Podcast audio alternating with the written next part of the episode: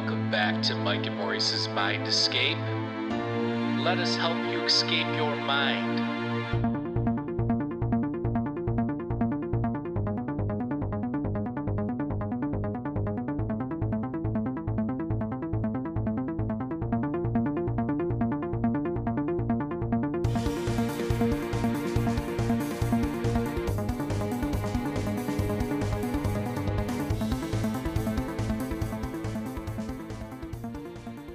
Right, folks, welcome back to Mike and Maurice's Mind Escape. We have episode number 138 today.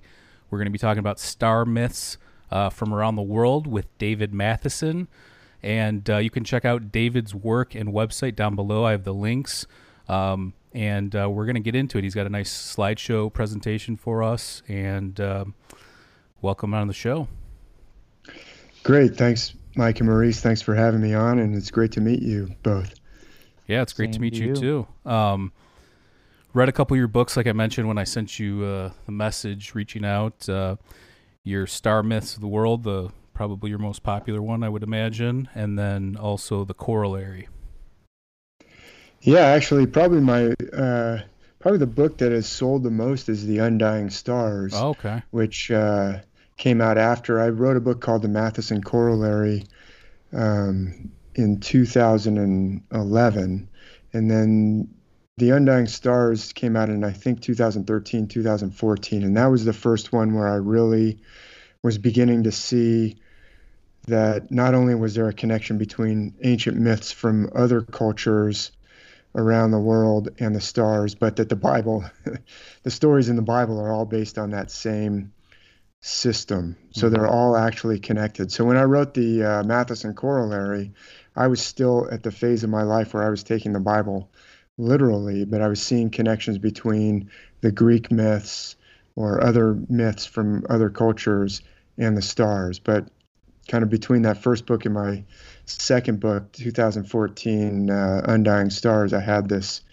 major, had to really wrestle with the overwhelming evidence that I was finding that the Bible stories are also based on the stars. So uh, that's probably my most, uh, still one of my most popular books. But since then, I've written seven or eight other ones. So um, yeah, we can get into all that stuff. But uh, but basically, the the research is mostly into the connection between the myths and the stars, and basically the overwhelming, undeniable evidence that all the world's myths are based on this system of celestial metaphor that underlies the stories of the Bible, the ancient Greek myths, the myths of ancient Egypt, ancient India, and all around the world, the Americas, the Pacific Islands, Australia, Africa, um, which is really it's it's astonishing evidence that stands alongside all this other evidence that's archaeological that shows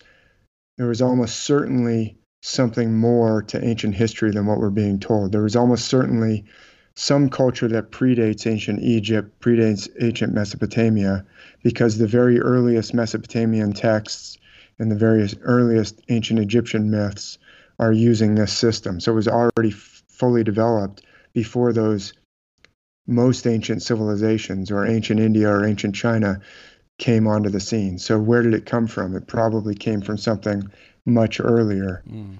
Mm.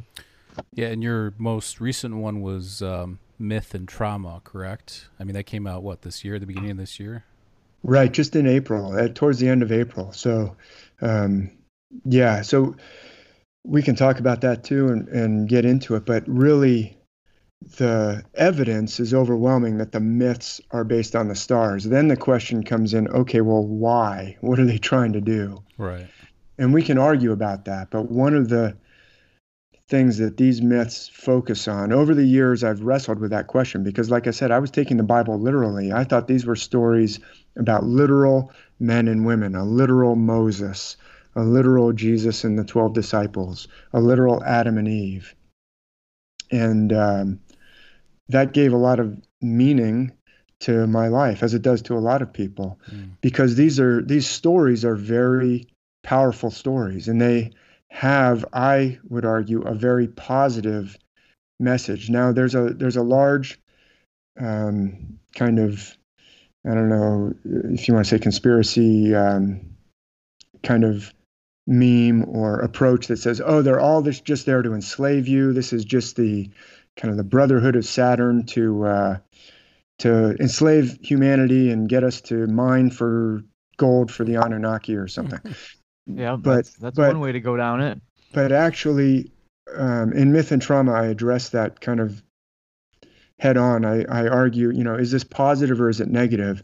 And I would argue that you can see very clear evidence that these ancient stories, including all the stories in the Bible, are there for positive, uplifting, beneficial purposes. They're conveying a message that each one of us needs, even today in this modern world that we're going through. These are they're they're given like a precious treasure to our ancestors of every culture. They were given to every culture on earth mm-hmm. to help men and women, but they've been twisted. Their message has been twisted.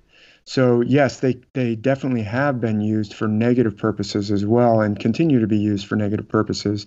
But I can point to evidence that their original intent is healing from trauma, but they've been used to inflict trauma.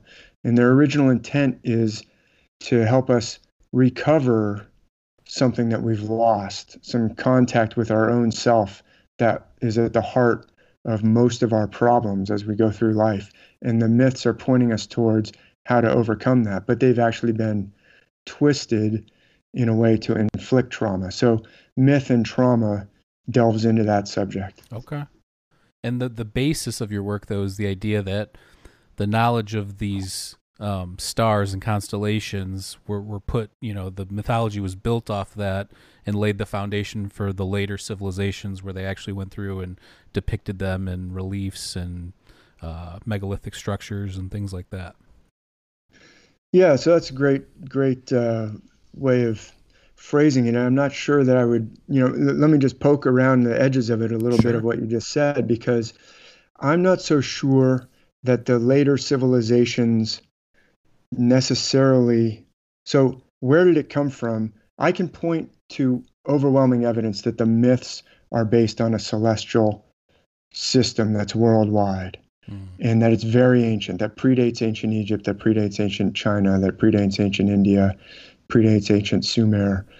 So, where did it come from? Some even more ancient civilization. And, and as you know, you know, Robert Schoch and John Anthony West when they argued that, hey, the Sphinx must be much older than the conventional paradigm is saying, they were roundly attacked and asked, okay, where's your evidence? You know, where's your where's your pottery shards that right. shows the existence of something even older? Where's your pottery shards from thirty six thousand years ago?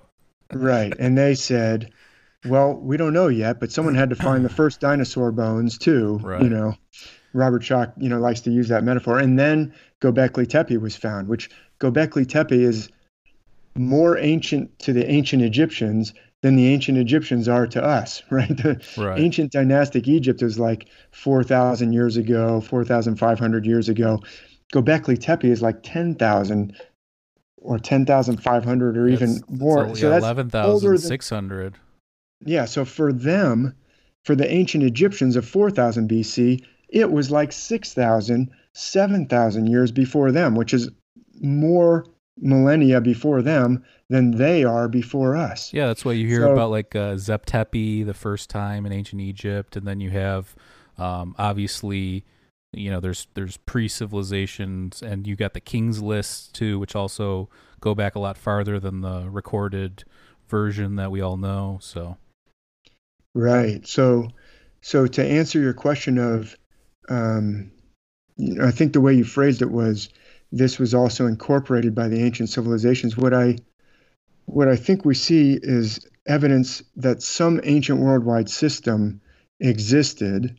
We don't really know exactly who created it or where it came from, mm-hmm. but there was probably some kind of a cataclysm or some kind of a break to where uh, either the planet was bombarded by solar radiation, or maybe there was a comet strike, the Younger Dryas impact theory, you know, these different possible cataclysm explanations. I'm agnostic as to what it was. I say, you know, there's pretty much clear evidence that something happened to break this continuity. And then the civilizations, even the most ancient civilizations that we know, sprang up and they had memories of this system. Mm-hmm.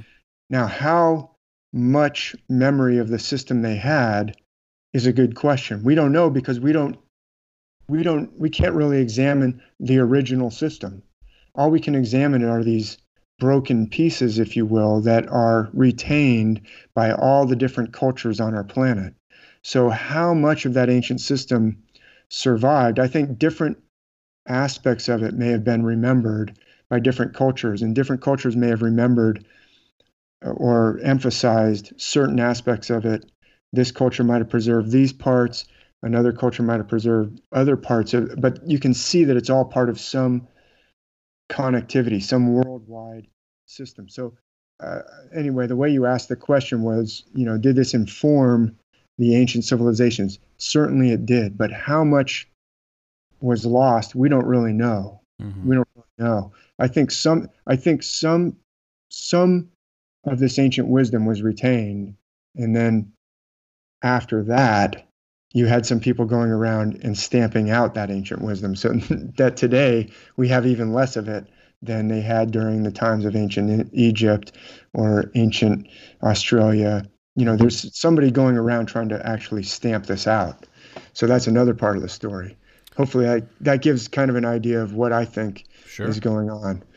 Absolutely, and I mean, I agree. I think there's obviously records of that when you have, you know, the um, colonizers going to Easter Island and destroying all the Rongo Rongo and then you've got uh, you know the Spanish coming in and destroying all the codices from mm-hmm. Mesoamerica. You know, a lot of ancient wisdom. A lot of we've had Tom Lane on the podcast before talking about all the entheogenic stuff that was probably lost too in association with sacred mushroom rituals and things of that nature. So, um, yeah, I think you're right on the money with that. And um, do you want to start the slideshow here? I mean, I think we're on the yeah, first one here. Let's let's go ahead and jump right in. So I, the first slide was just if you wanted to ask, you know, yeah. about me, if you have any questions about how I came to this. But I, I, think we've already kind of covered a little bit of the, a little bit of the background. Like I said, I was taking the Bible literally, mm-hmm. um, but now I am convinced just by the overwhelming amount of evidence. And now I've, like I said, filled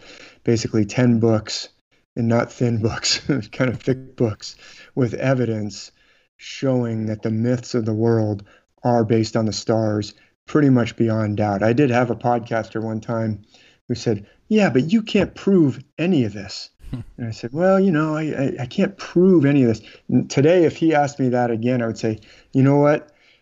The evidence is extremely compelling. Mm-hmm. And I would say that the evidence is pretty much overwhelming. But everybody can judge that for themselves. Yeah, I mean, academics and skeptics they want that imperial, uh, you know, the empirical version or hypothesis where you can lay out and it's it's easily visible to even the layman on these topics and I think that's what they're looking for but I think even when you look at your work I don't know how you can't connect some of the constellations with some of the mythology and depictions on some of the ancient artwork and stuff like that so.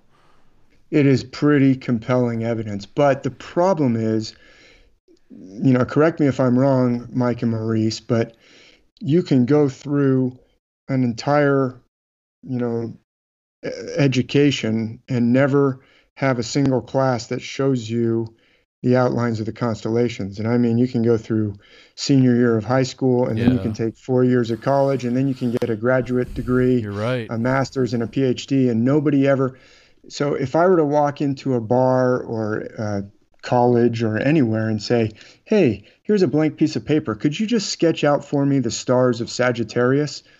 There's not too many people who are comfortable doing that. Or if I said, hey, can you please sketch out the outline of the constellation Hercules yeah. or Capricorn?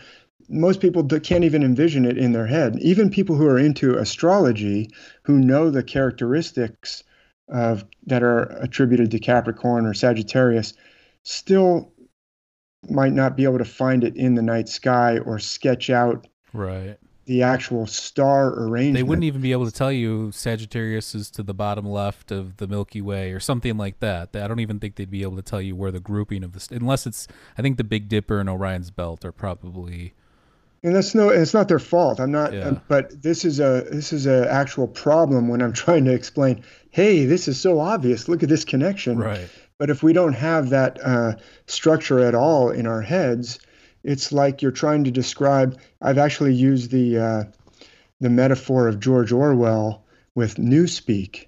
You know in the famous in his famous book 1984 mm-hmm. he said you know the the purpose of this new language they're creating is to take away your ability to think about concepts like freedom. So so they would redefine freedom. It could only mean like f- this dog is free from fleas right. and that's the only way you could really think of freedom and so you could read the constitution that said something about freedom or whatever and you wouldn't even understand it because you didn't even have a box to put that concept in all you could think of is oh, this, you know, free means uh, free from, I don't know, dirt on this, right. on my hands. You couldn't think of it in terms of political freedom. Right. so by taking away, yeah. So by taking away our ability, it's like the language of the stars has been taken out of our vocabulary to where someone it's like in the world of 1984 someone could come up to the people in 1984 and say hey stop acting like that you've got to learn about freedom. Why don't you stand up for your rights? They would go, rights? I don't even know what that word means. Yeah. They couldn't even, you couldn't even communicate with them. So here I am running around saying, look at these, these myths connect up with these constellations. And people kind of look at me and go, hmm, that sounds interesting.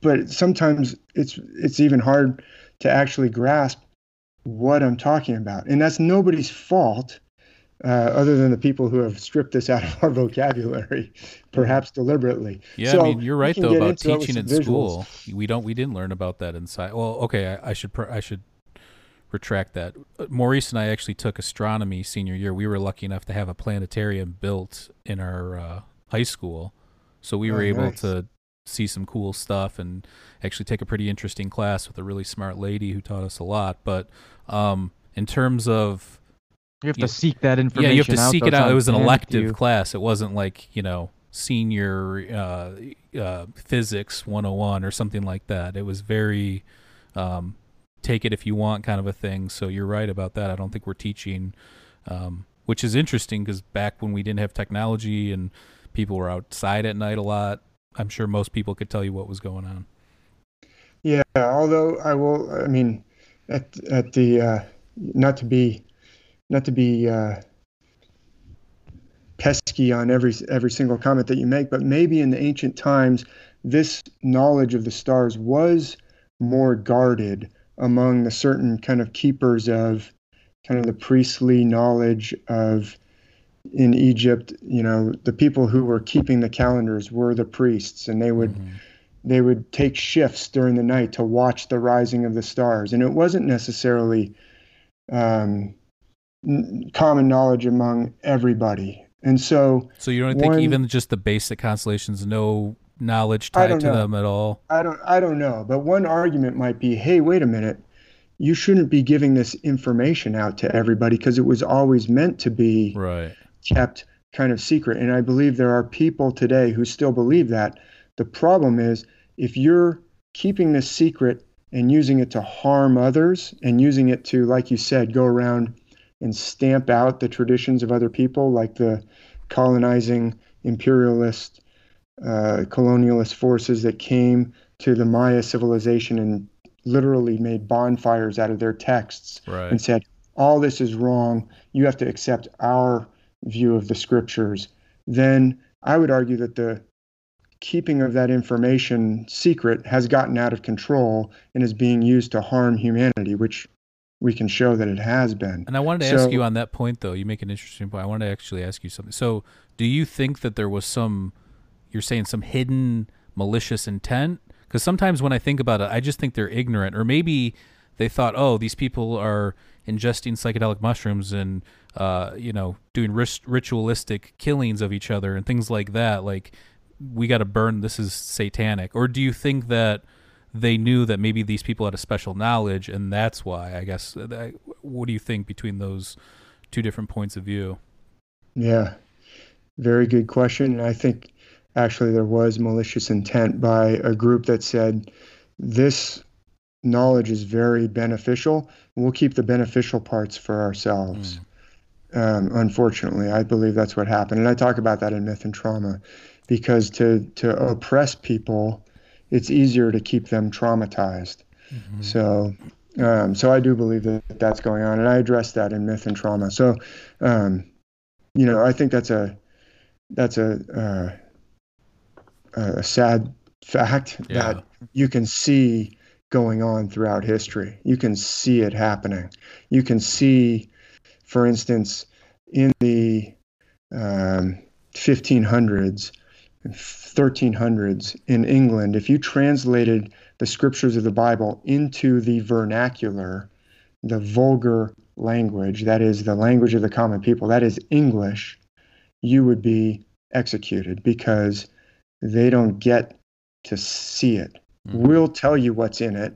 We'll read it in a language that you can't understand, that being Latin and you can't read it. And so if you have a question, so you can't go to it and say, hmm, it might mean something. I don't think it means what you say it means.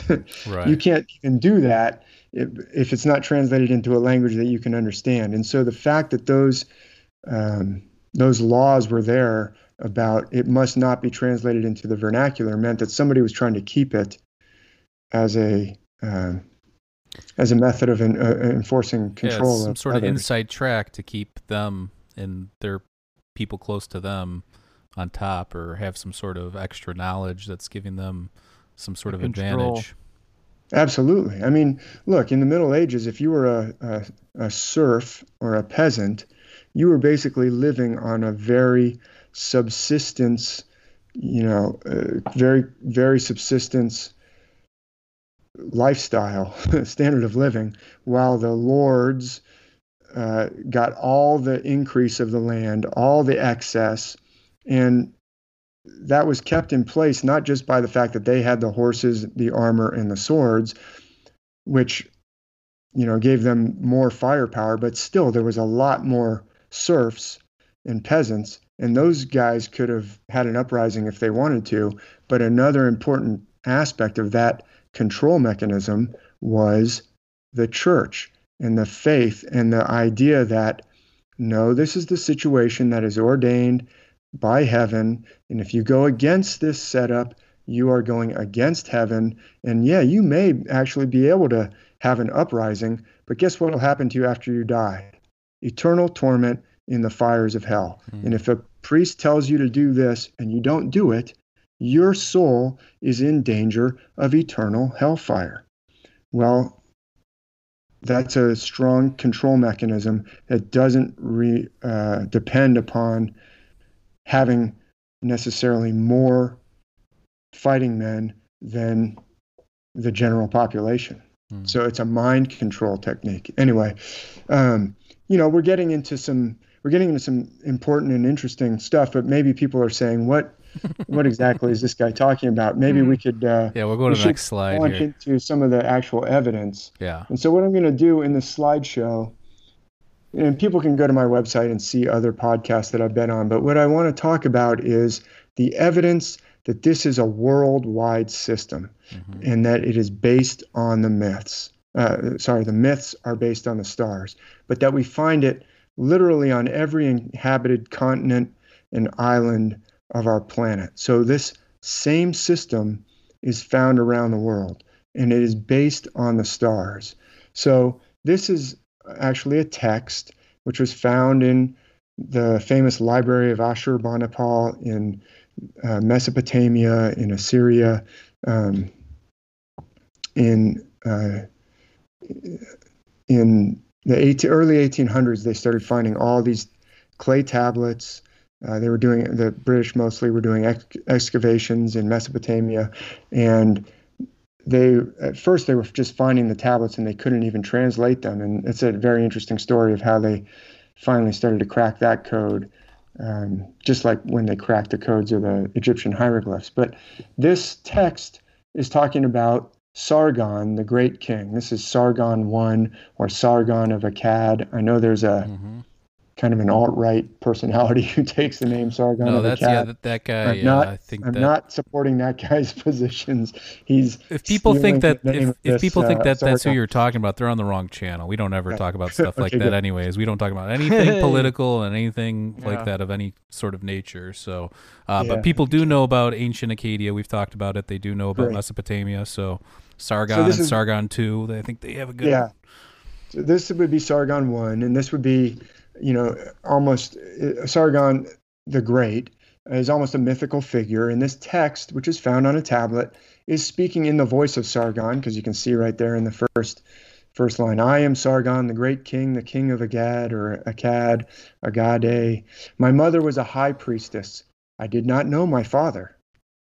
My city is Zaupiranu, which lies on Euphrates' bank.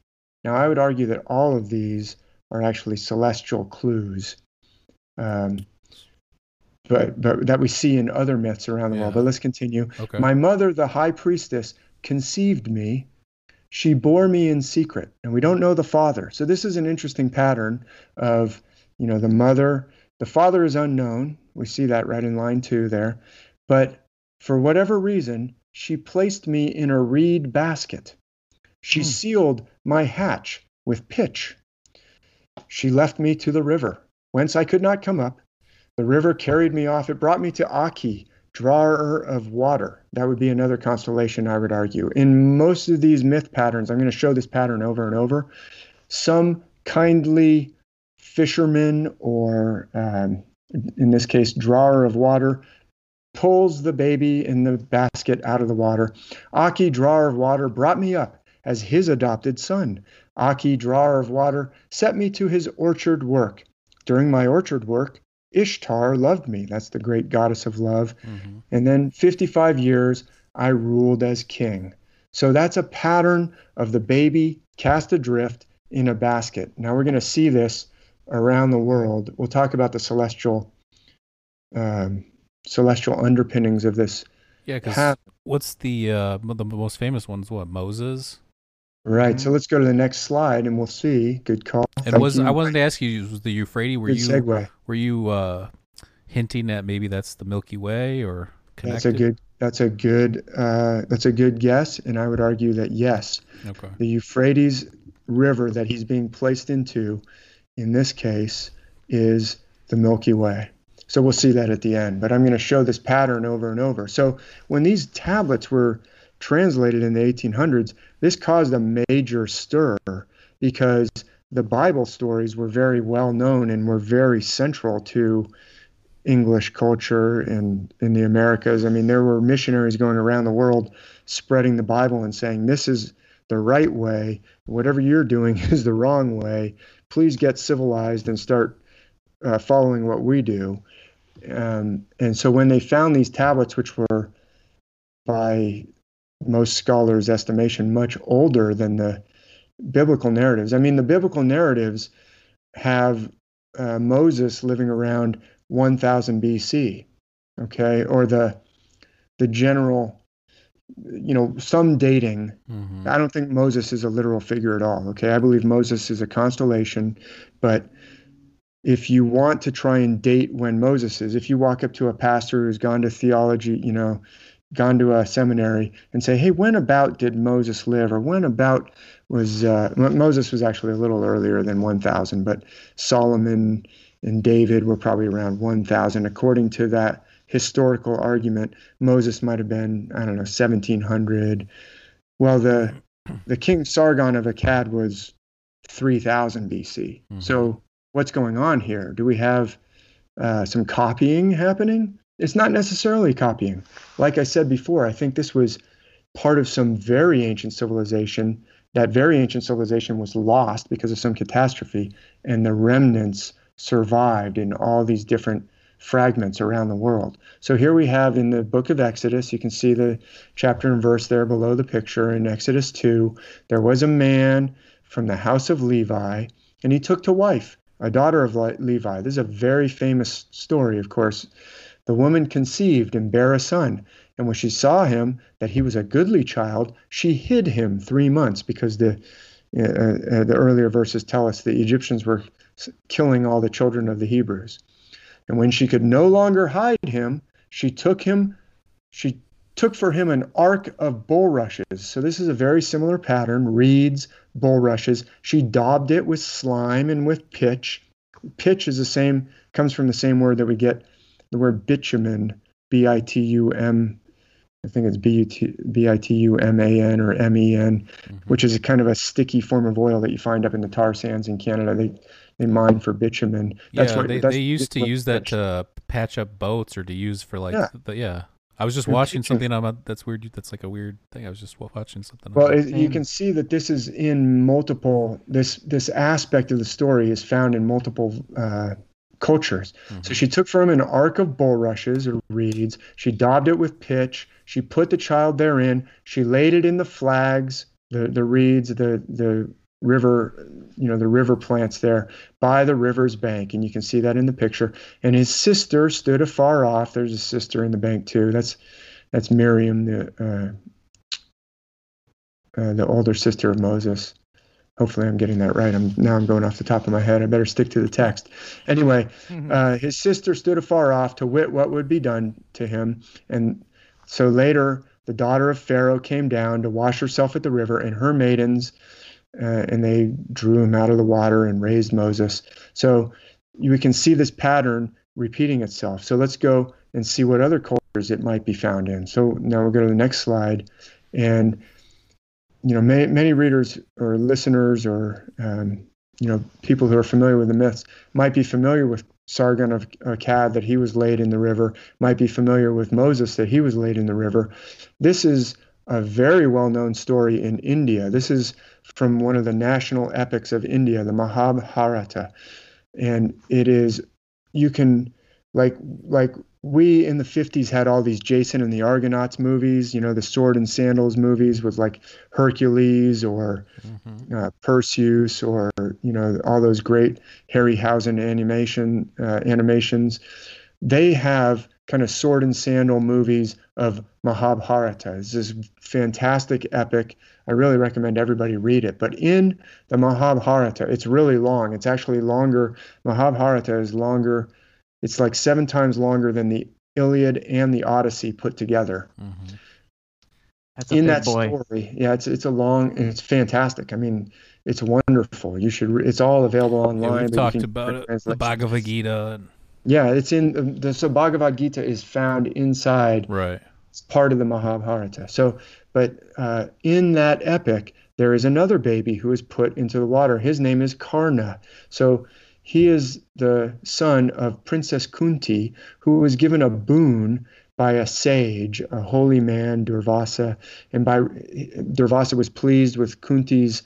Uh, she was helping the sage for a year. She was a princess, but she was helping this holy man. And he said, Listen, I'm going to give you, because you're so good and kind hearted and warm hearted and generous and hardworking and not greedy, I'm going to give you this boon, this gift that you can use throughout your life if you ever need it. By reciting a mantra and thinking of any God, that God will appear and grant you a child. So that when you're married, if you know, if for some reason you're unable to have a child, you can call upon any God you choose, and you'll have a child by that God, and it will be the child of that God. Mm. So after she got this mantra, Kunti, while she was still unmarried, decided, I feel like testing it out.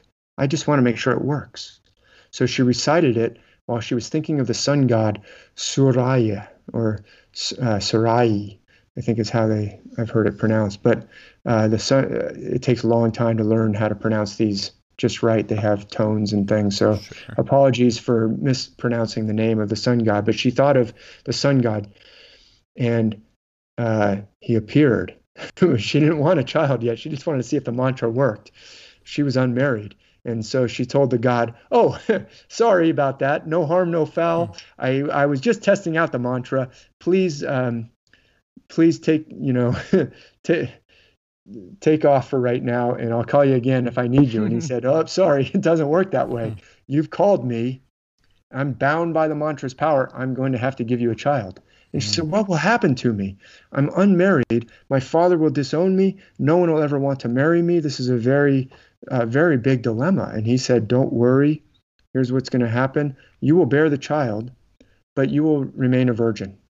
And afterwards, you'll still be a virgin. Your father will be able to find a husband for you, no problem. Just put the baby in the river, the river Yamuna.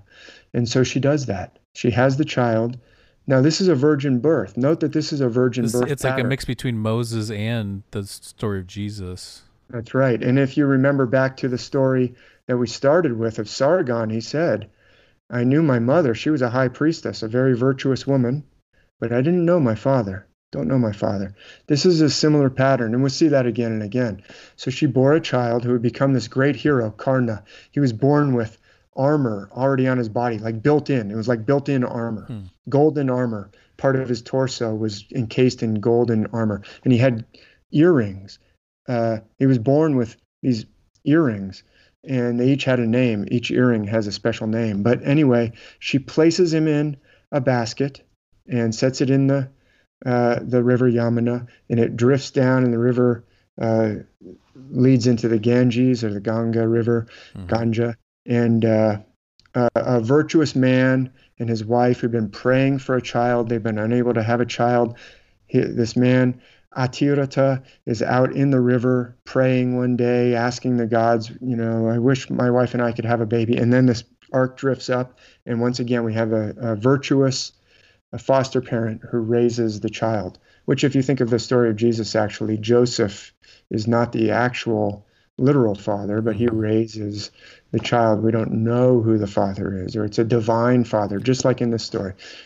Yeah, so this is definitely some deep rooted archetypal, maybe epigenetic style belief systems here. Yeah. Yeah, so it is coming from, I would argue, it is coming from this ancient worldwide system. So here's another one. I didn't even always think of this as a, a aspect of this pattern, but this is actually a very famous myth from Greek mythology, and this is the story of Danae. Or I've seen it pronounced different ways. I've seen different professors pronounce it different ways. Danae, it's spelled D A N A E, and usually the E has two dots over it. So do you know whose mother Danae or Danae or Danae was? Uh, You may not know. You know who the hero is, I guarantee it, but you might not know who his mother is. no. I don't know. But she, she was a very beautiful maiden, but her father, the king, Acrisius, was told, um, you he was told by the by an oracle, you will be slain by the son of your daughter. And he said, hmm, that's problematic. I don't really want to be slain by this. The son of your daughter will kill you and take your throne. And he said, well, forget that. And so he locked her in a box under the ground a Mhm. cave or a stone box. Sometimes it's a stone box, sometimes it's a bronze or a brass box. And he locked her and sealed her in there. But the god Zeus, um, you can go to the next page. This is a, a famous, um, the god Zeus descends upon Danae through the cracks in the box because he had to leave some vent holes for air to go up to the surface. Zeus descends in a shower of gold, and you can see this is by Gustav Klimt from 1907. The f- earlier one was from I think 1807 or maybe even the 1700s. There's another one. Uh, if you go to the next slide, this is even a uh, found in ancient artist as well, artistry as well. But Zeus was always descending upon mortal maidens to have an affair with them. This is from around 450 BC. There's the same, you can see the same pattern. She's leaning, kind of leaning back, and the shower is falling between her legs of gold. And that is Zeus descending in a shower to uh, have an affair with Danae, who's locked within this box. And so uh, the servants come to the king and say, Hey, uh, you know, we've been giving food and water to Danae in that box that you put her in under the ground and uh, she she would like to inform you that she has uh, become pregnant. And he goes, "What are you talking about? I Right. locked her in a box. That is not possible." Well, who's the father? And she says, "Well, the father's Zeus." Hmm. And he says, "Do you see this pattern? Is the same pattern that we're Right. uh, God is the father, a mortal, virtuous mortal woman is the mother. And uh, he says, okay, well, this is great. Now, uh, hopefully it's not a son because I've been told by the oracle that he's going to kill me and take my throne. Well, sure enough, nine months later, she gives birth to a son.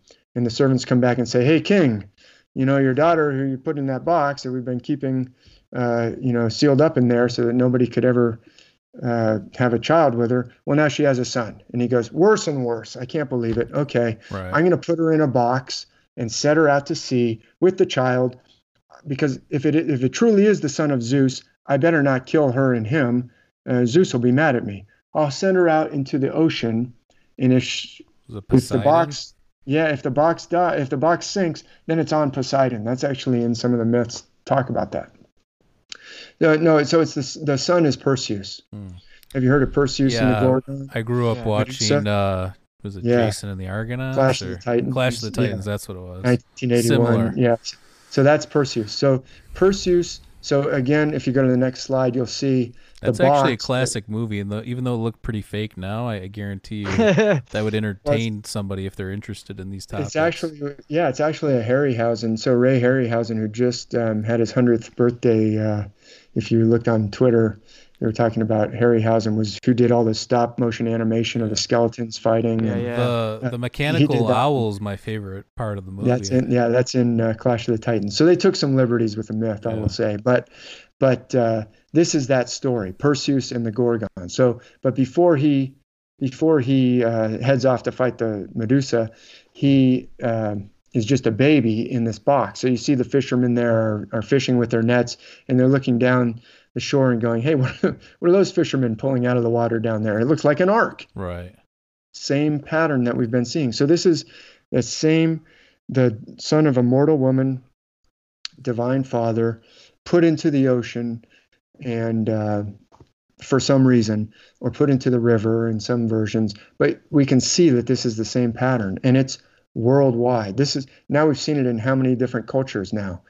The Bible, the the ancient uh, Mesopotamia, ancient India, now the ancient Greek myths. Right. Here's a so that's actually so the painting on the left is a more modern painting. Obviously, the painting or the depiction on the right is from an ancient Greek vase showing Danae and her son Perseus mm-hmm. coming out of the ark. You can see he's already pretty ripped. You know, he's been doing some bench press there yeah, in the box. He's, he's the son of Zeus, so he's going to be a hero he's going to grow up. And what's going to happen is this kindly fisherman is going to raise him as his foster son, just like we saw in those other uh, patterns. But the king of the island will be smitten by Danae's beauty and will want to um, try and make you know her his queen. And Perseus says, "Hey, no way, that's not going to happen." And so the king says, "I got to get rid of this pesky youth." Who's now grown? You know, now he's 18, 19, or 20. He's strong enough to actually you know, fight the king. And the king says, How am I going to get rid of this hero? He's a pretty formidable fighter. I know. I'll trick him into trying to go bring me back the head of Medusa because nobody can nobody can do that. Everybody who's tried has been turned to stone. So, yeah. um, so that's how that that's how that uh, story uh, goes. But you can see that it starts with this same pattern of the uh, child of the god and the mother in this case, the mother in this case actually gets put into the ark as well. So right. let's look at another one. So the next slide has this is from ancient Japan. This is from a ancient text. This is what interests me. I don't know a lot about ancient uh, Japan. Actually, I don't know. I mean, I know some a little bit about you know ancient Asia, but I think that the Japanese culture is kind of fascinating. Some interesting to hear these correlations. Yeah, it's really fascinating. In, in in 2019, we've talked a little bit about my 2020 most recent book, Myth and Trauma, but in 2019, I published a book called The Ancient Worldwide System, where I kind of go from one culture to another, mm-hmm. and I talk about the myths of ancient Japan in this record called the Kojiki, which means the record of ancient matters, or the the the the the old ancient matter book, the Kojiki, and that's where the, we find these stories of the kami. They're called the kami. They're the gods of the spirits of the spirit world, and there's it's still this is still Japan is a culture where this is still very infused in the culture today, unlike in Europe where these ancient traditions were stamped out by the coming of literalist Christianity and mostly because of the Roman Empire, which spread. You know, the Roman Empire basically got um, taken over by Christianity. And then wherever the Roman Empire was, Christianity started stamping out any of the ancient Greek myths, ancient Egyptian myths, the myths of other parts of ancient Europe, which includes the Druids, the Norse myths. Those were all stamped out wherever Rome got to. Rome did not get to China. Rome did not get to Japan. Rome did not get to India. So those cultures, Rome did not get to the Americas, although later the European cultures that were literalist Christian did get to those places and start trying to stamp it out. But uh, anyway, long way of saying that the kami of ancient Japan, the the gods, are still part of Shinto, or which means if you look at the characters themselves, it means the spirit road. Mm-hmm. San Dao. San would be the word for spirit in uh, Cantonese, and Dao or Do would be. I do road. know a little bit though. Spirit Is, road. Isn't that somehow associated with when you you see uh, Japan? There's these like entrances where it almost looks like. That's right. Um, uh, just like a like a T or not a T. I'm sorry, like an entrance, like a doorway or a a lintel. That's right. Yeah, that and they would put a they'll put a special rope on it that's made from rice fiber um, and I would argue, and I do argue in the ancient worldwide system, that that is connected to the stars too. That gateway, uh, just like the gateway of the sun. Uh, last week I was on with Grimerica. I think you guys know the yeah the Grimerica yeah, we guys, had, right? Uh, Darren on before. Yeah, they're they're great dudes. Yep, I yep. right on. listened to their show. I actually I think I listened to a little bit of the one that you were on. Right. Yeah. So so I talked about the gateway of the sun at Tiwanaku, the portal of the sun. Today it's sometimes called the Puerta del Sol, and it shows there's a, a, famous figure above it. And I talk about it in that interview, which was also a video interview. And um, actually, Arthur, when when he was on your show, talks about that. What, Shout out uh, to Arthur. Richard, yeah, what Richard Cassaro talks about the God self icon. So Arthur was mentioning the God self icon. Mm-hmm. Remember when you had him on your show, and there was a that figure holding the two kind of serpents or the two kind right. of lightning bolts, one on either hand. Right. That God self icon, one of those that he showed was from that gate at okay. Tiwanaku. Oh, so now, now, gate, yeah, yeah, yeah. Now, and he showed a bunch of them, and you and you said, "Are there many of these?" And he goes, "Oh, there's hundreds." You know, Richard, Richard Cassaro, you know, shout out to Richard Cassaro has has chronicled these around the world, um, and they are connected to the stars. So that same Torii gate. I may be mispronouncing it, but it's a gate that demarcates the realm of the secular from the realm of the sacred. Yeah, it, my favorite one's a, the Portara at Naxos. I think that's the one that I think looks there's something going on there. I know it was a temple that was never finished uh, and got destroyed. I think by Xerxes had a hand in that, but uh, yeah, Old Xerxes.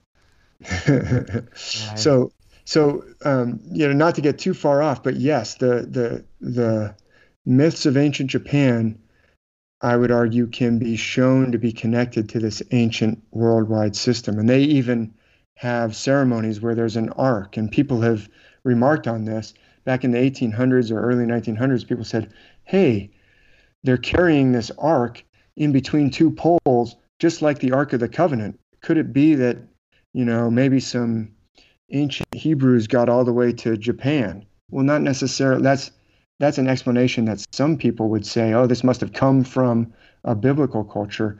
Not necessarily. They're all descended. They're all using this worldwide system. So when it shows up in different cultures, it's not necessarily that one came from another. I think it's much more likely that there was once a much earlier ancient worldwide system that the different cultures of the world have preserved in different forms. So, um, not to get too no was... far off track, there's another baby put into the ark, uh, put into the water in the Kojiki of ancient Japan as well. Hmm.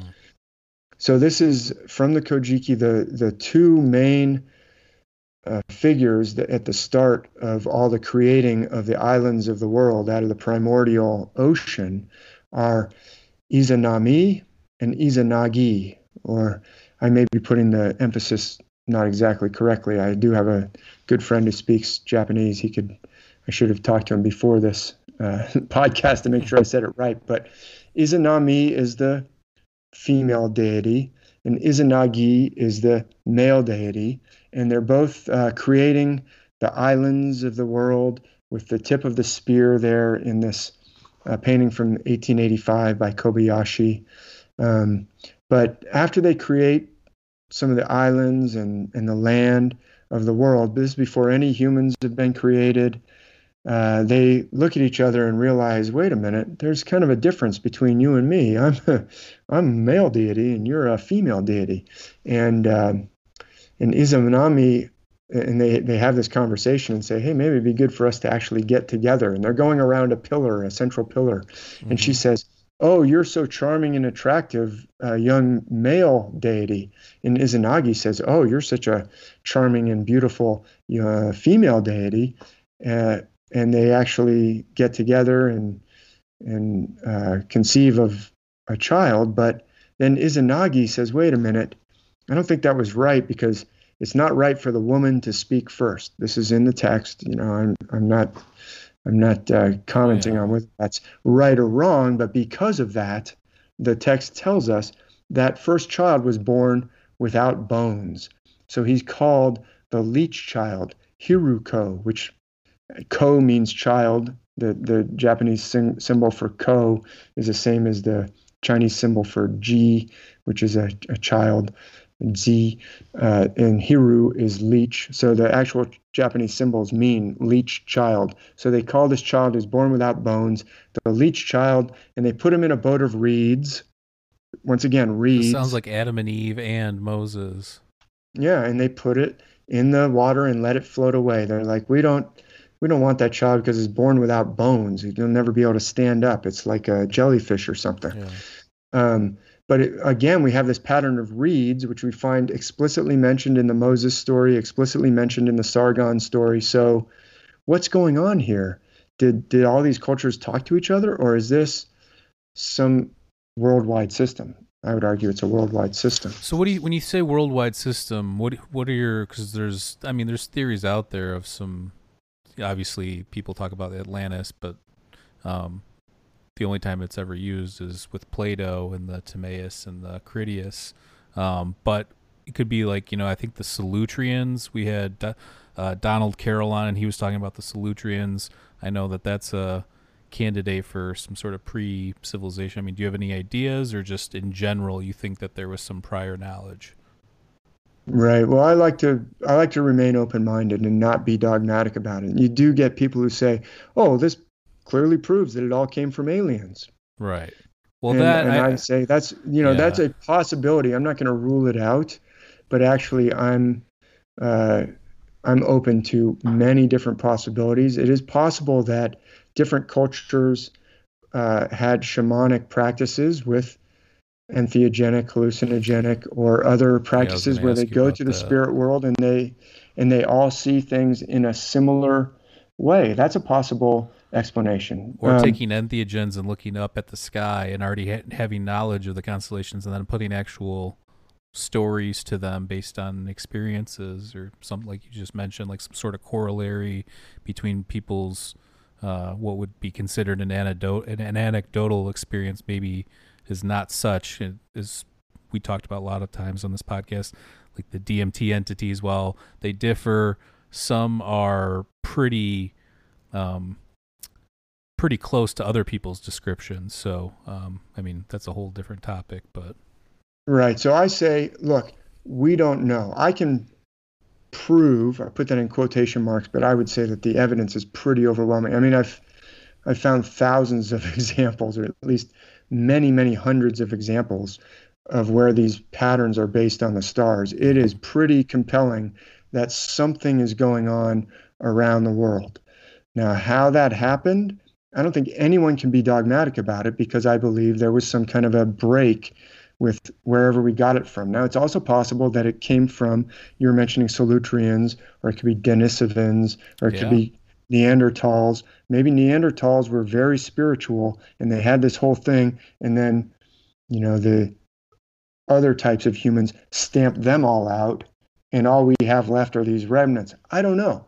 I don't know. I try not to be dogmatic about it. I would say that this system is not just an accident. It was put together by some very spiritually sophisticated and I would argue beneficial benefactors of humanity who gave this to all the different cultures of the world for our benefit.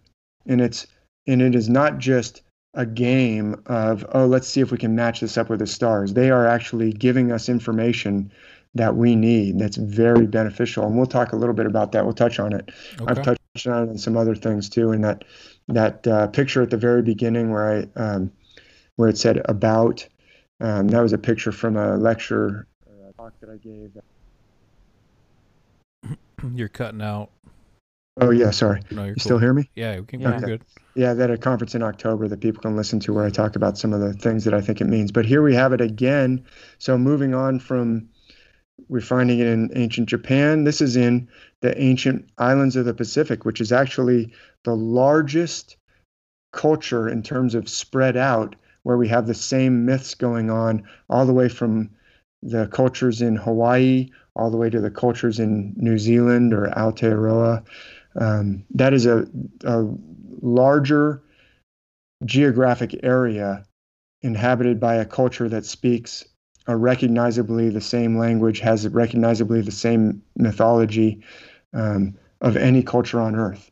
It's like the distance between New Zealand and Hawaii is farther than the distance from like New York to Paris. Mm. It's it's something like the distance from Portugal to Moscow. Right. Is, is how big that culture uh, covered with their amazing navigation techniques.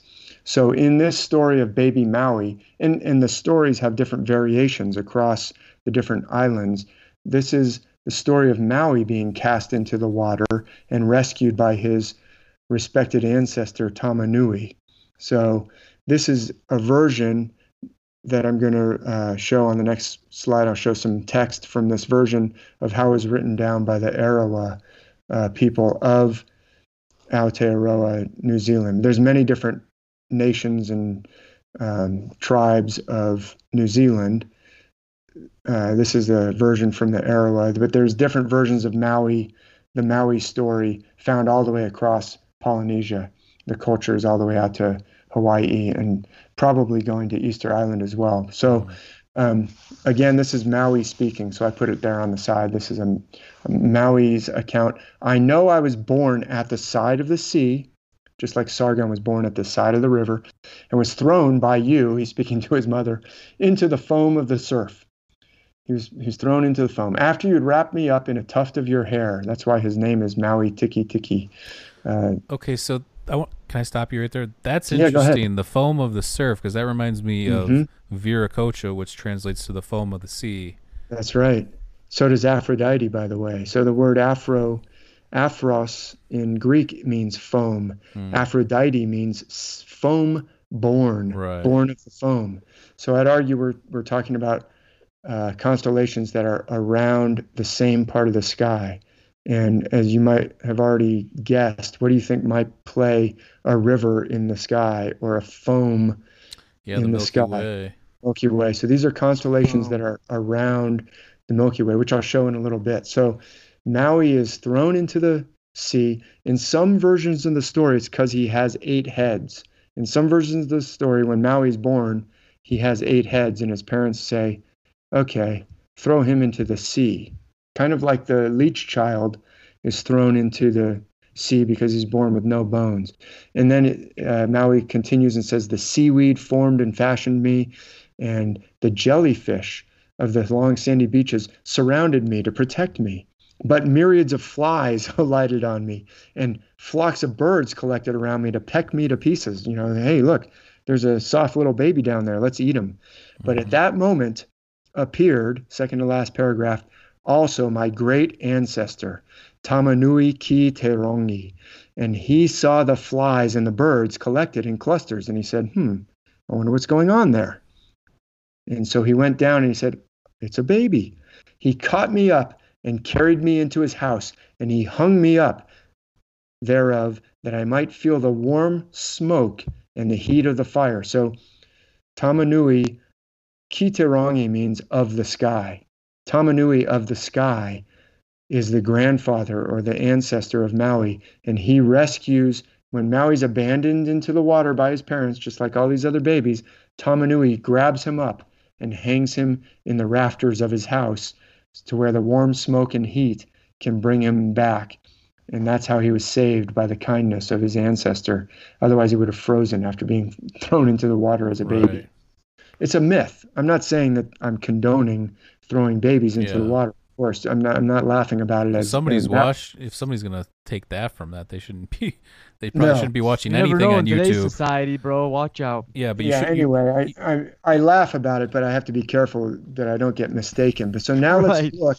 Let's look at uh, what could be going on here. On the next slide, I've got some outlines of the constellations. Now I've inverted the colors, and Arthur does this too. I didn't actually start out inverting the colors this way. Mhm. At first, in some of my first books on this subject, I would have the sky would be black on the page, and I'd have to do the outlines in different colored lines, and it wasn't as clear to see. It wasn't as visible.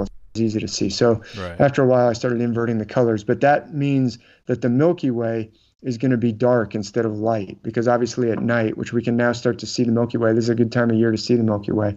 You can go outside and see Scorpio right now, and the Milky Way rises up right through the tail of Scorpio there, and in between Scorpio and Sagittarius, and alongside Ophiuchus. So you can see that kind of darker smudge going on on your screen. Yep. Yep, yep. But at night, in the real night sky, that would be glorious, glowing, uh, brilliant trail of stars of the Milky Way. It wouldn't be dark, it would be light. And the background, of course, would be dark. So, who could be the figure who pulls Maui up and hangs him in the rafters? Well, I'll show you on the next slide. So, wait, but before you go to the next slide, no, don't go, don't go, sorry. I got a carried away. So, let's just familiarize ourselves with the most important uh, constellations that we'll talk about real quick. Yeah. So you see up at the top, you see Hercules Mm-hmm. labeled there. He's a very powerful figure. He plays a very powerful deity in many uh, myth systems. He also plays a very powerful hero in many myth systems, including the hero Hercules or Heracles. Do you think that's because which- he's half mortal? Well, so he's a very powerful looking constellation. He's oh, got you this. meant I, I meant I thought you meant like in the mythology. Yeah. So, but you can see, look at that constellation, how he's brandishing a giant weapon over his yeah, it head. looks like he's about to bash something on the ground. for sure. And he's reaching down towards the constellation that's below him is Ophiuchus, hmm which looks kind of like a central, kind of almost a tombstone shape there. Yeah. Or it could be a portal or a doorway. Yeah. It could also be a mountain. Um, it has this serpent on either side of it. Ophiuchus means the serpent bearer. Mm. And remember how you, you mentioned those beautiful gates, those sacred doorways of, of Right. Japan. They place a sacred uh, rope over them that's woven out of rice uh, fibers. Well, you can see that this doorway of Ophiuchus has this kind of uh, something laid across it a, a serpent, or it could be a rope, it Mhm. could be a snake, it could be, it plays lots of different things in different cultures and in different myths. But down below Ophiuchus, we see Scorpio with multiple heads. That's how I usually depict Scorpio, because in the myths, Scorpio often plays a figure with multiple heads, just like one of the most famous monsters that Hercules or Heracles has to fight is the nine headed, Hydra. Yeah, or Hydra. Hydra. uh, yeah. yeah. So um, he has to bash off the heads, and each time he bashes one off, whoop, another one Yeah. pops up. Two more pop up in its place. In fact, I think that's in Clash of the Titans too. It is. So, so, uh, so you can see the Hercules figure. It looks like he's getting ready to battle something. Sometimes he's battling a monster that's associated with one of the constellations down below him there. Mm. And then off to the left, we see Sagittarius. Sagittarius often plays a very beautiful woman. Okay. Uh, remember the story of Danae that we talked about, where she's locked down under the earth, but Zeus descends in a golden shower of gold Mhm. to uh, to meet her and fall into her lap. Well, I would argue that she is almost certainly associated with Sagittarius. Uh, Zeus descends in the form of a swan to seduce a different uh, beautiful mortal, So and there's a swan. Yeah, Cygnus is actually right to the left of. I didn't draw it in here, but to the left of Hercules' foot is actually Aquila, the eagle, and then above that Yeah. is Cygnus. So uh, you can see Sagittarius off to the left. You can see Virgo off to the right. She, Virgo often plays a female figure too. But the interesting thing is that all these figures can play both a male character in some myths and a female character in some myths. Sometimes they'll play a male character and a female character in the same myth. So Sagittarius will play a male character sometimes as well as a female character. But you can see why it could look like a female character. It's almost like she's wearing a long dress there, hmm Sagittarius. So, So um, I wanted to ask you too. This so Scorpio below Ophiuchus. So Ophiuchus Mm-hmm. might have be holding up two serpents in each hand, or two hands Mhm. that are serpents, or whatever the case may be. Is that Mhm. somehow then correlated to Scorpio, or no? They're just two separate serpent-related things. Good question. Yeah, so there are many different constellations in the sky that are a serpent or that play different serpents. So we've got uh, Draco, which is above the head of Hercules. I didn't draw it in on this map, but a few of its stars are protruding down into the very top there. Draco looks like a serpent. Ophiuchus is clearly holding a serpent. Down below, Virgo, not drawn in, but um, a large part of it is in the lower right hand corner of this star map Mhm. is the constellation that's actually called Hydra, uh, the the serpent. It's a very long constellation, but the constellation that plays the Hydra with nine heads, I would argue, is Scorpio. So Scorpio plays a serpent in a lot of myths. So it's a good question. Ophiuchus figures will sometimes be battling the Scorpio figure that's down below them, and we'll actually see an example of that in a little bit. So Ophiuchus figures will sometimes be standing on the head of a Scorpio figure. In fact, in the if you remember in the Genesis account, uh, when the serpent is driven out of Eden in Genesis 3 and verse 15, the Almighty says to the serpent, um, I will put enmity between you and the woman, and between her seed, her offspring, and your seed, your offspring, and he will bruise your head, but you will bruise his heel. Mm. So if you look at Virgo to the right of Ophiuchus there, she's going across the sky kind of on her back with her legs elevated and raised and spread apart. Um, and that comes out in different myths in different ways, uh, as you can imagine. But sometimes it has to do with giving birth. If you've ever been present when someone's actually giving birth, they usually put the woman's feet up on a kind of an elevated, uh, and she has to push against like these foot pedals. It's actually kind of And- like a mirror image of Hercules in a way too. If they were Yeah. closer, I'd say there's maybe something there. Well, actually, they do. Um, oh, okay. they do get described as sporting with one another in Oh, uh, of the, uh, some of the stories of the Bible. Is how the King James version talks about, "Hey, were you? I saw you sporting with uh, the woman you told me was your sister. Are you sure Right. she's really your sister?" Huh. Uh, but so, so she may be having a child in this. And sometimes the offspring is Ophiuchus. Sometimes the offspring is Scorpio. Can you see how those could be envisioned as her baby that she just gave birth to? Yeah. See You that. see what I'm saying? Yeah. So Maui was thrown into the water because he has eight heads in some versions of the story because that's the offspring of Virgo. And they said, wait a minute, eight heads, let's throw it into the sea foam, into Right. the Milky Way. You see how Scorpio's in the Milky Way? Right. Or the leech child, which was born with no bones, Scorpio again, thrown into the or cast adrift in the water.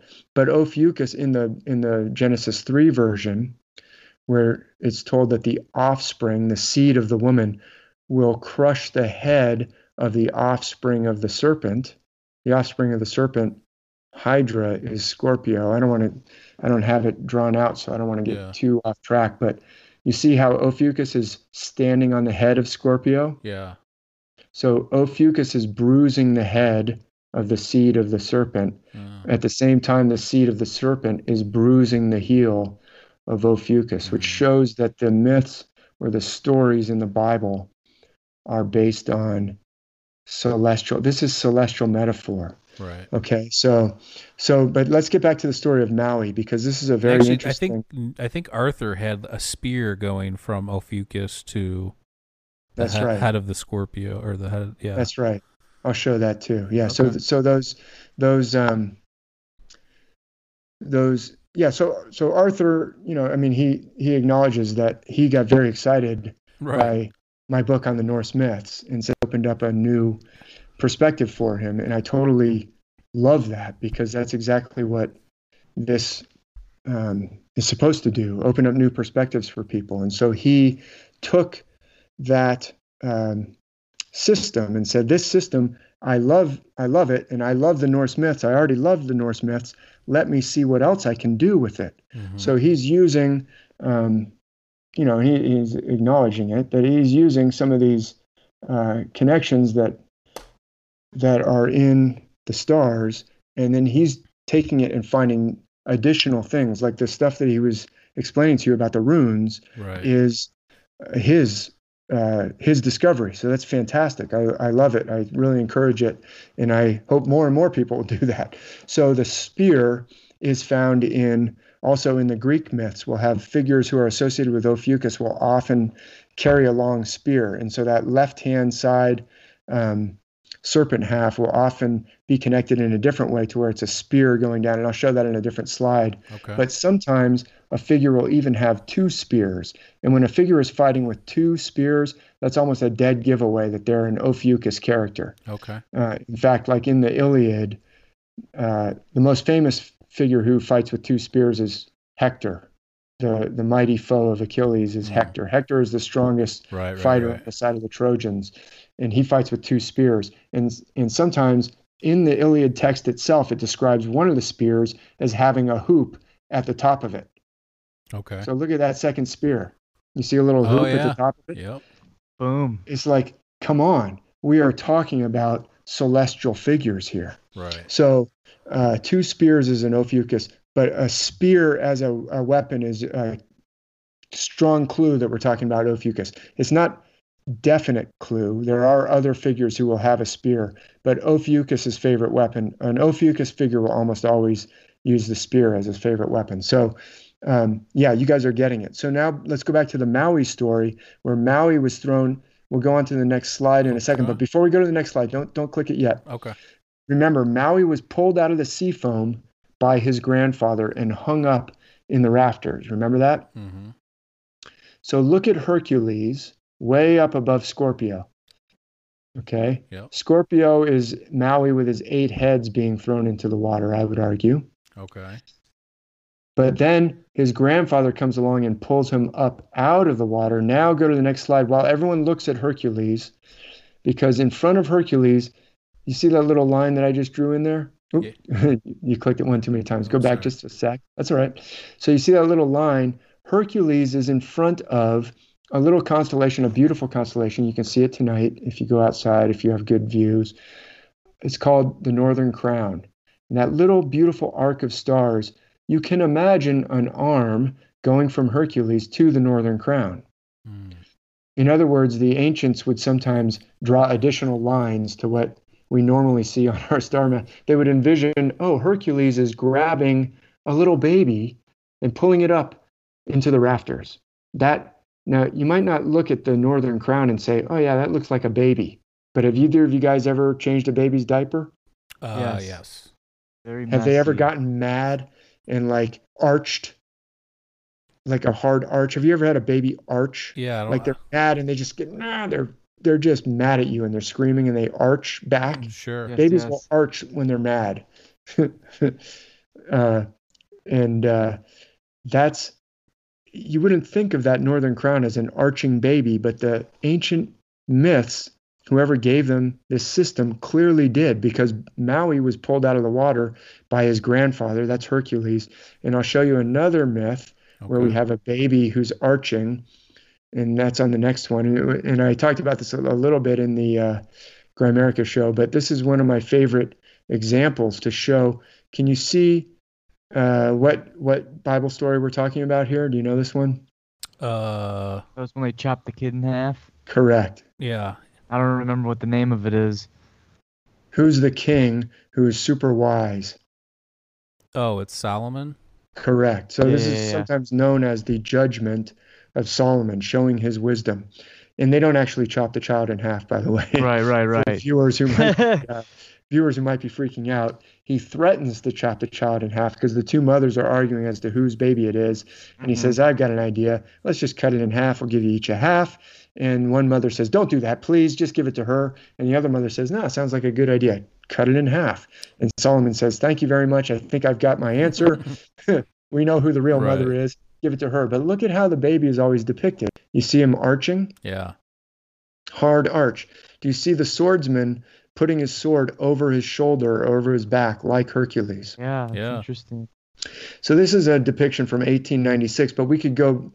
Uh, I don't have, I don't think I have a whole bunch of other ones. I think I maybe have one or two others. But if you look through different uh, eras of art, the baby will almost always be shown arching, and that's because if you go to the next slide, I label some of the constellations here. Solomon, I am quite convinced, and I talk about this in a book called Star Myths of the Bible, is connected to the constellation Ophiuchus, which often plays a figure associated with wisdom, hmm including who's the goddess of wisdom in ancient Greek myths. You remember? Uh, I. We haven't even. Okay? No, I, I don't a- remember. I was It's trying- Athena, Athena. the goddess Athena, and her chosen weapon is a great spear. Right. So just like we were talking about, Ophiuchus has a spear. Uh, Ophiuchus, Oph- Ophiuchus figures are often associated with great wisdom, the wisdom of Solomon. He's seated in between two pillars in uh, a lot of depictions. That's just like Ophiuchus is seated in between those two lines that we talked about. So Solomon is Ophiuchus in this uh, this story. The the swordsman who Solomon says, "Okay, cut the baby in half," is the is associated with Hercules, who's putting his great sword over his shoulder and picking up the baby who's arching. Sure. And the two mothers are Sagittarius and Virgo, those two female figures that we talked about.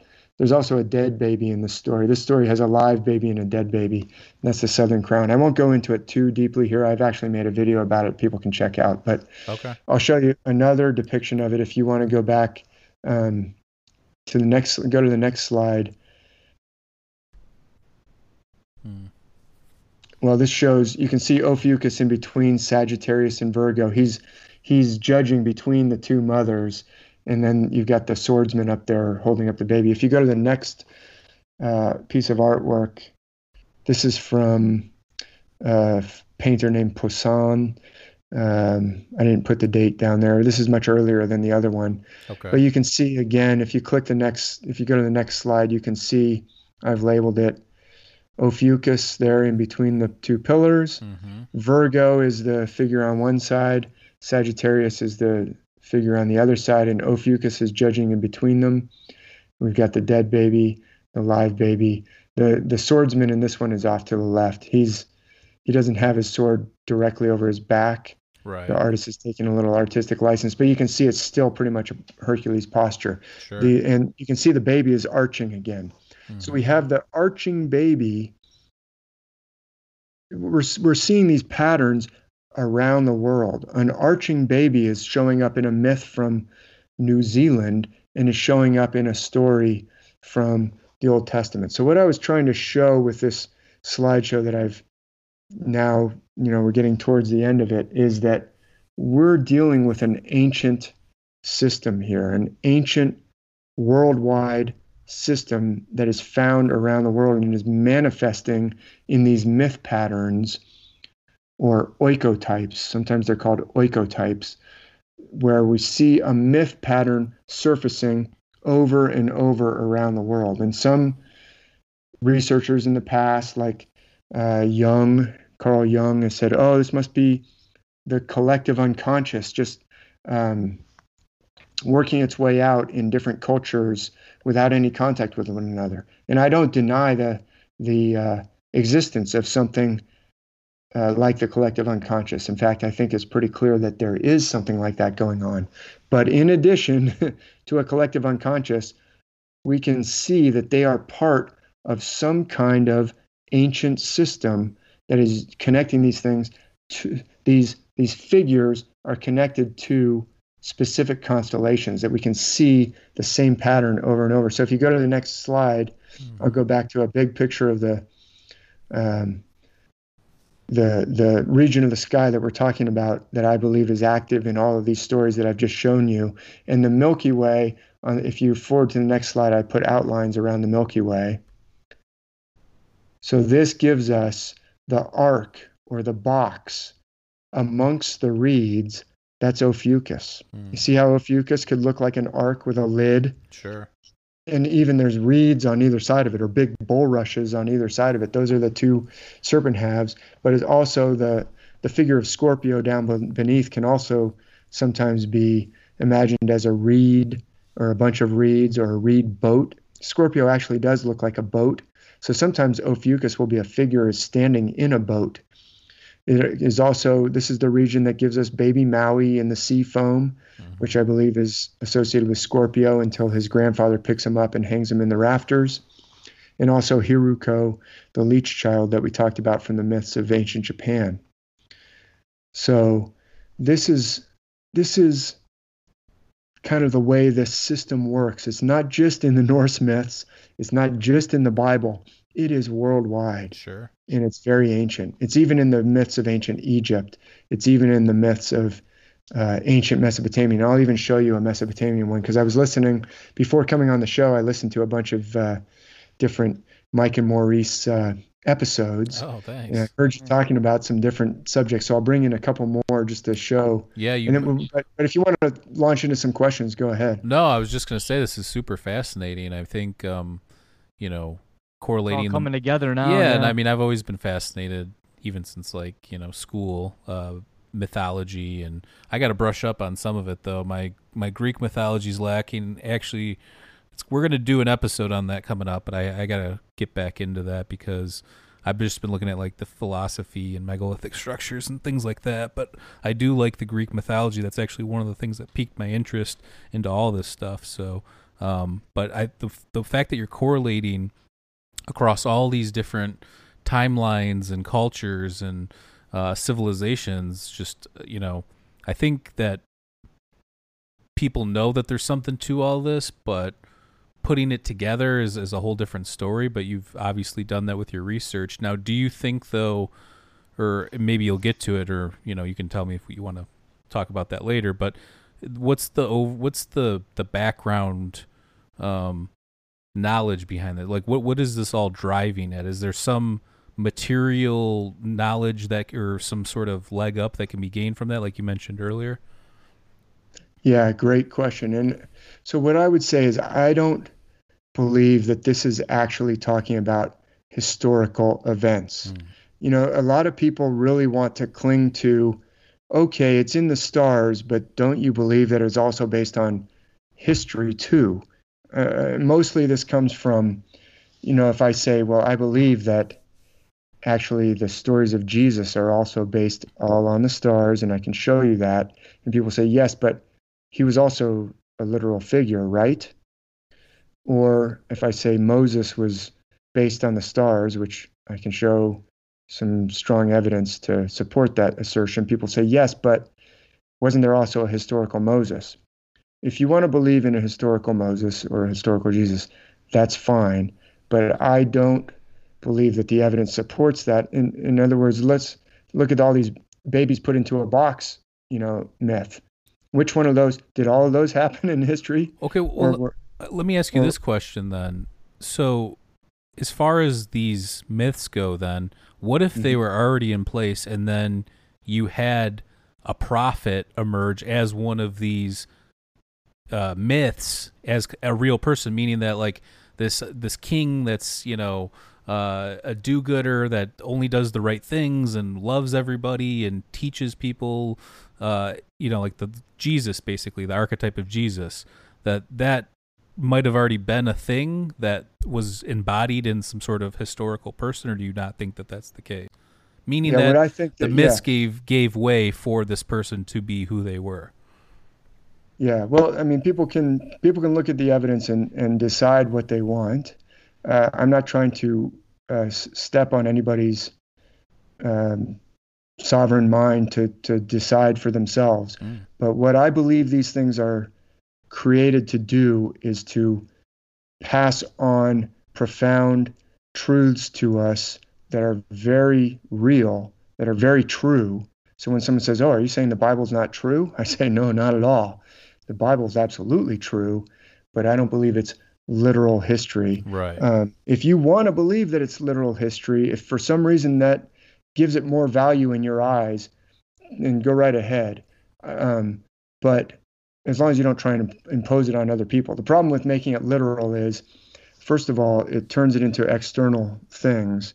And I believe these are talking about internal. We'll talk about what I think they're trying to convey to us okay. in a second, but I believe they're they're actually talking about each and every one of us. They're talking about struggles that you and I and everyone who's ever lived has to go through. These are stories actually about our own journey. And so it's like some Joseph Campbell hero's journey type of an element. Yeah, it's it's I I use like the example of uh, Mr. Miyagi teaching Daniel-san Okay. using all these uh, wax the car and paint the fence. Gotcha. he's saying, Look, I want to teach you something really important and really true and really valuable, and it really works. I'm going to teach it to you using something else. And and then when I say, remember wax the car, and then all of a sudden a light bulb goes on and you say, aha, okay, I get it. So uh, these stories are about actually recovering our self, our connection to ourself. I'll talk about that in a minute, but okay. it's hard to grasp. But then if I say, well, you see, it's like the story of, do you understand that that's not really about someone external to you? That's actually about you getting back in touch with your own self. And you go, oh, wow. Oh, that makes so much sense. Now I understand. Um, and does it tap into a collective unconscious as well? I absolutely think that it does. And I absolutely think that there is a divine realm and there is supernatural, um, uh, you know, the voice of, or things that we can't explain by simple physics that uh, are connected to this whole concept. But these myths are there to teach us about that realm using a system, Hmm. using a system. So the gods are real. I would argue that the gods are real, but it's not literal. So I don't, I don't know if I'm explaining that no, super it, clearly, it but makes sense. uh, but I'll I'll, t- I'll make it a little more clear as we go on. But um, but I'm just trying to show that you know all these stories I believe are actually being played out in the stars. It doesn't it doesn't necessarily mean that it actually happened in literal terrestrial history. In fact, I would argue it almost certainly didn't happen in literal terrestrial history. These are stories that are to guide us towards something else. Just like wax on, wax off. If Mr. Miyagi, if Daniel San Right. kept saying, yeah, but wait, what about if I'm waxing a Ford versus a Chevy? Mr. Miyagi would say, why are you still talking about wax? A car. I, Yeah. I told you that was a metaphor. Now let's get Yeah. to karate here. Now understand now. Yeah. No, I mean, if I you're- think- if you're taking it literally, it's like, hold on, quit grabbing onto the literal part. That's you're making it external. So the two problems with externalizing it is number one, you can miss the message because you're looking outside of yourself and it's trying to teach you about something that's actually found by going within. And second, uh, literalizing has been used to say, okay, well, my stories are true and yours are obviously false. My story about Moses being placed into the reeds was obviously literally true. I mean, Moses also I- lived 800 years. So, I mean, what are you going to, you know, Yeah. you have to be able to take it with a grain of salt, some of this stuff. Um, Yeah, but your, sure your, your point of view is as valid but as anybody, is, is as valid as any other theory. I mean, like, yeah, there's going to be people that say, obviously Jesus was a real person. Me personally, I don't know where I stand on it. I mean, whether I actually believe whether Jesus was real or not, the archetype that he presented to the world is the most important thing, meaning that here's this person that was able to overcome the evil of themselves and spread love and knowledge and uh, bring people together. I think that's the message that should be taken from that. So whether he was actually real or not actually doesn't matter um, because that's a profound thing.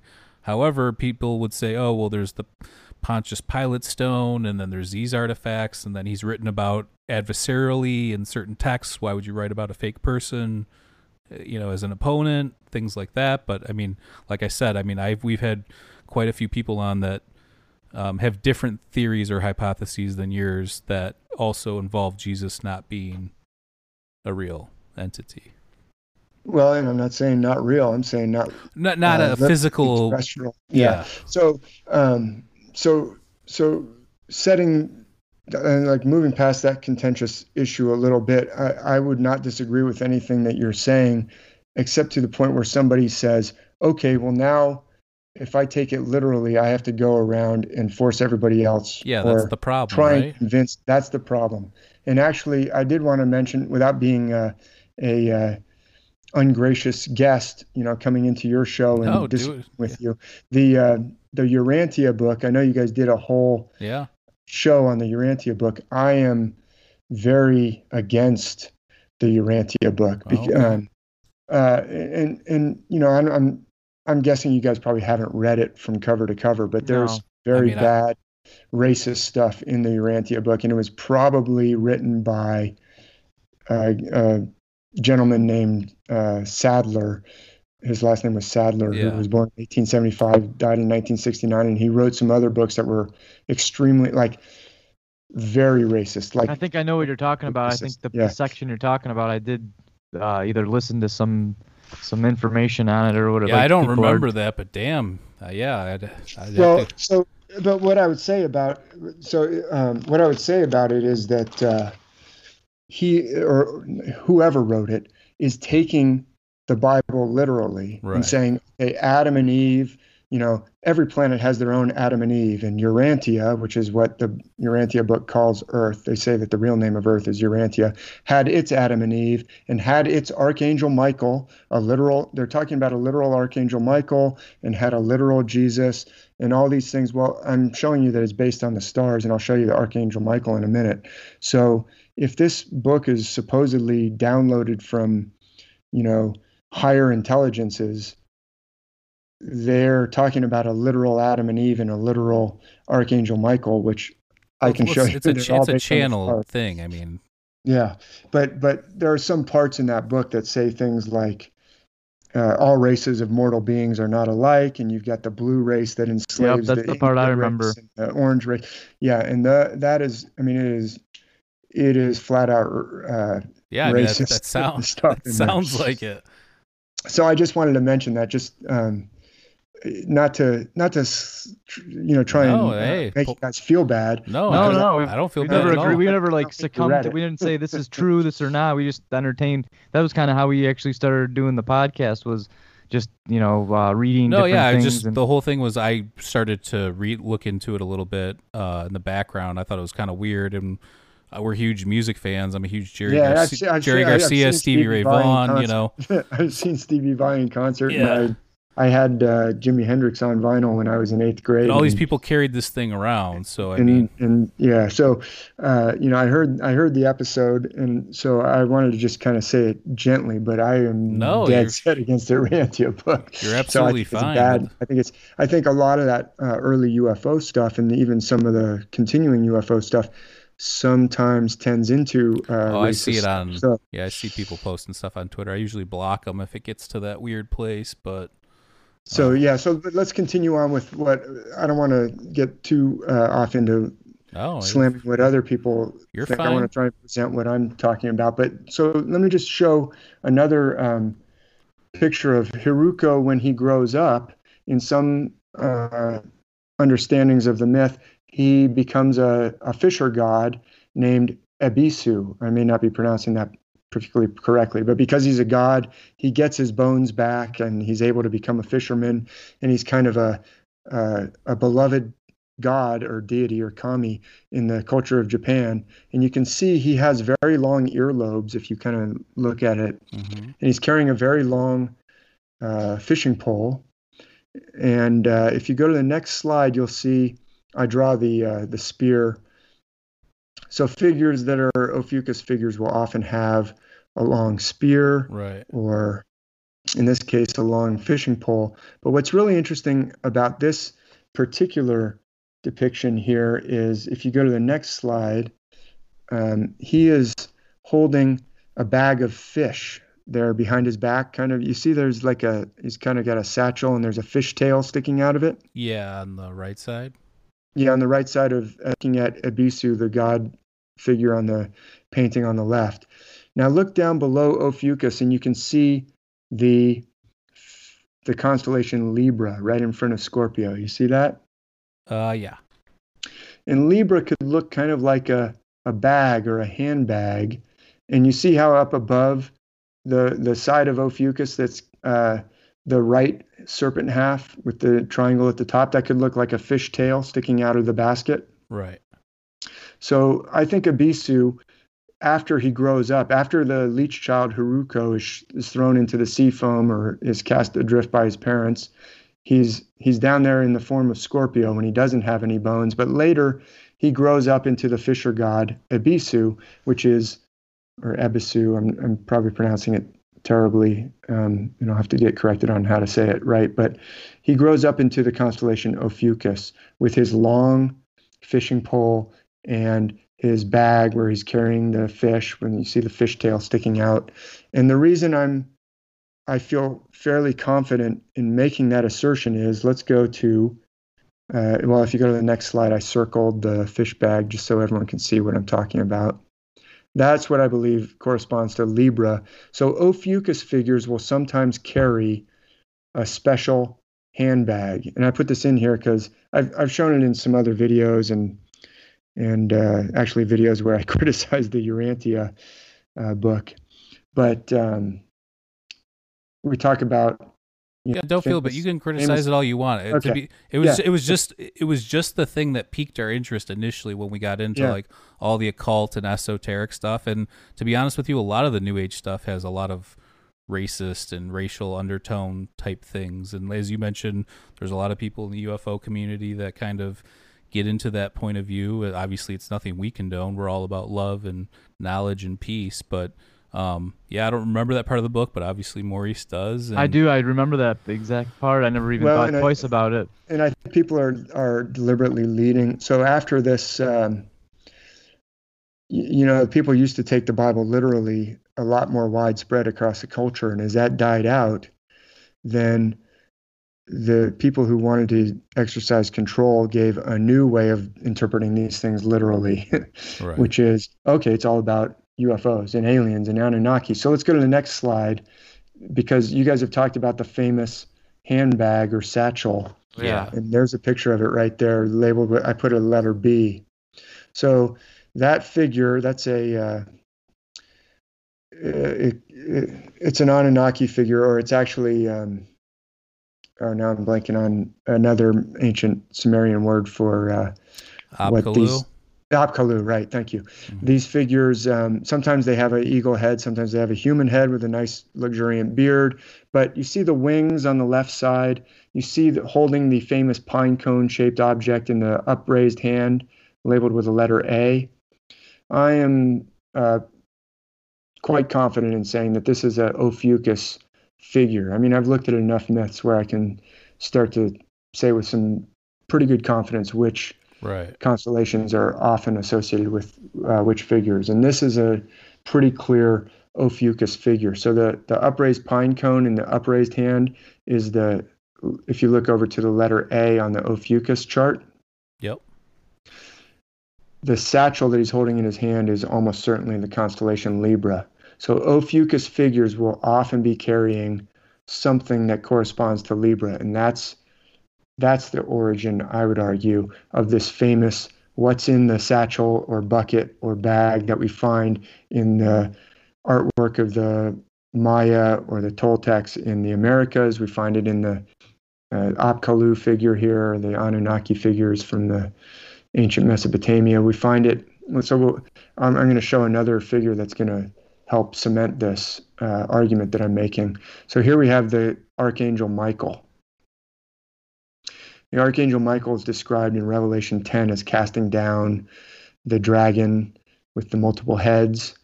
in a great battle in Revelation 12 at the end of the Bible. And so you can see how Ophiuchus is standing above Scorpio, mm-hmm. casting down, and you can see the spear. So Michael also often is shown with a spear. But the part I want to really focus in on is what's he holding in his other hand that he's not holding uh, a spear? I can't really see. What is that? I don't know. I can't see what that is. Okay, well, hold that thought for a second. What is Libra? Don't don't click yet. What is okay. Libra? What is Libra a constellation associated with? You know, Libra uh, means the. I yeah, I don't know. Well, you can actually think about like the word. Uh, it means to weigh something, right? Okay. Like like uh, weighing something in a scales or a balances. Right. Like the well, the Libra word for, is, in Spanish for book or something like that. Yeah, Libro.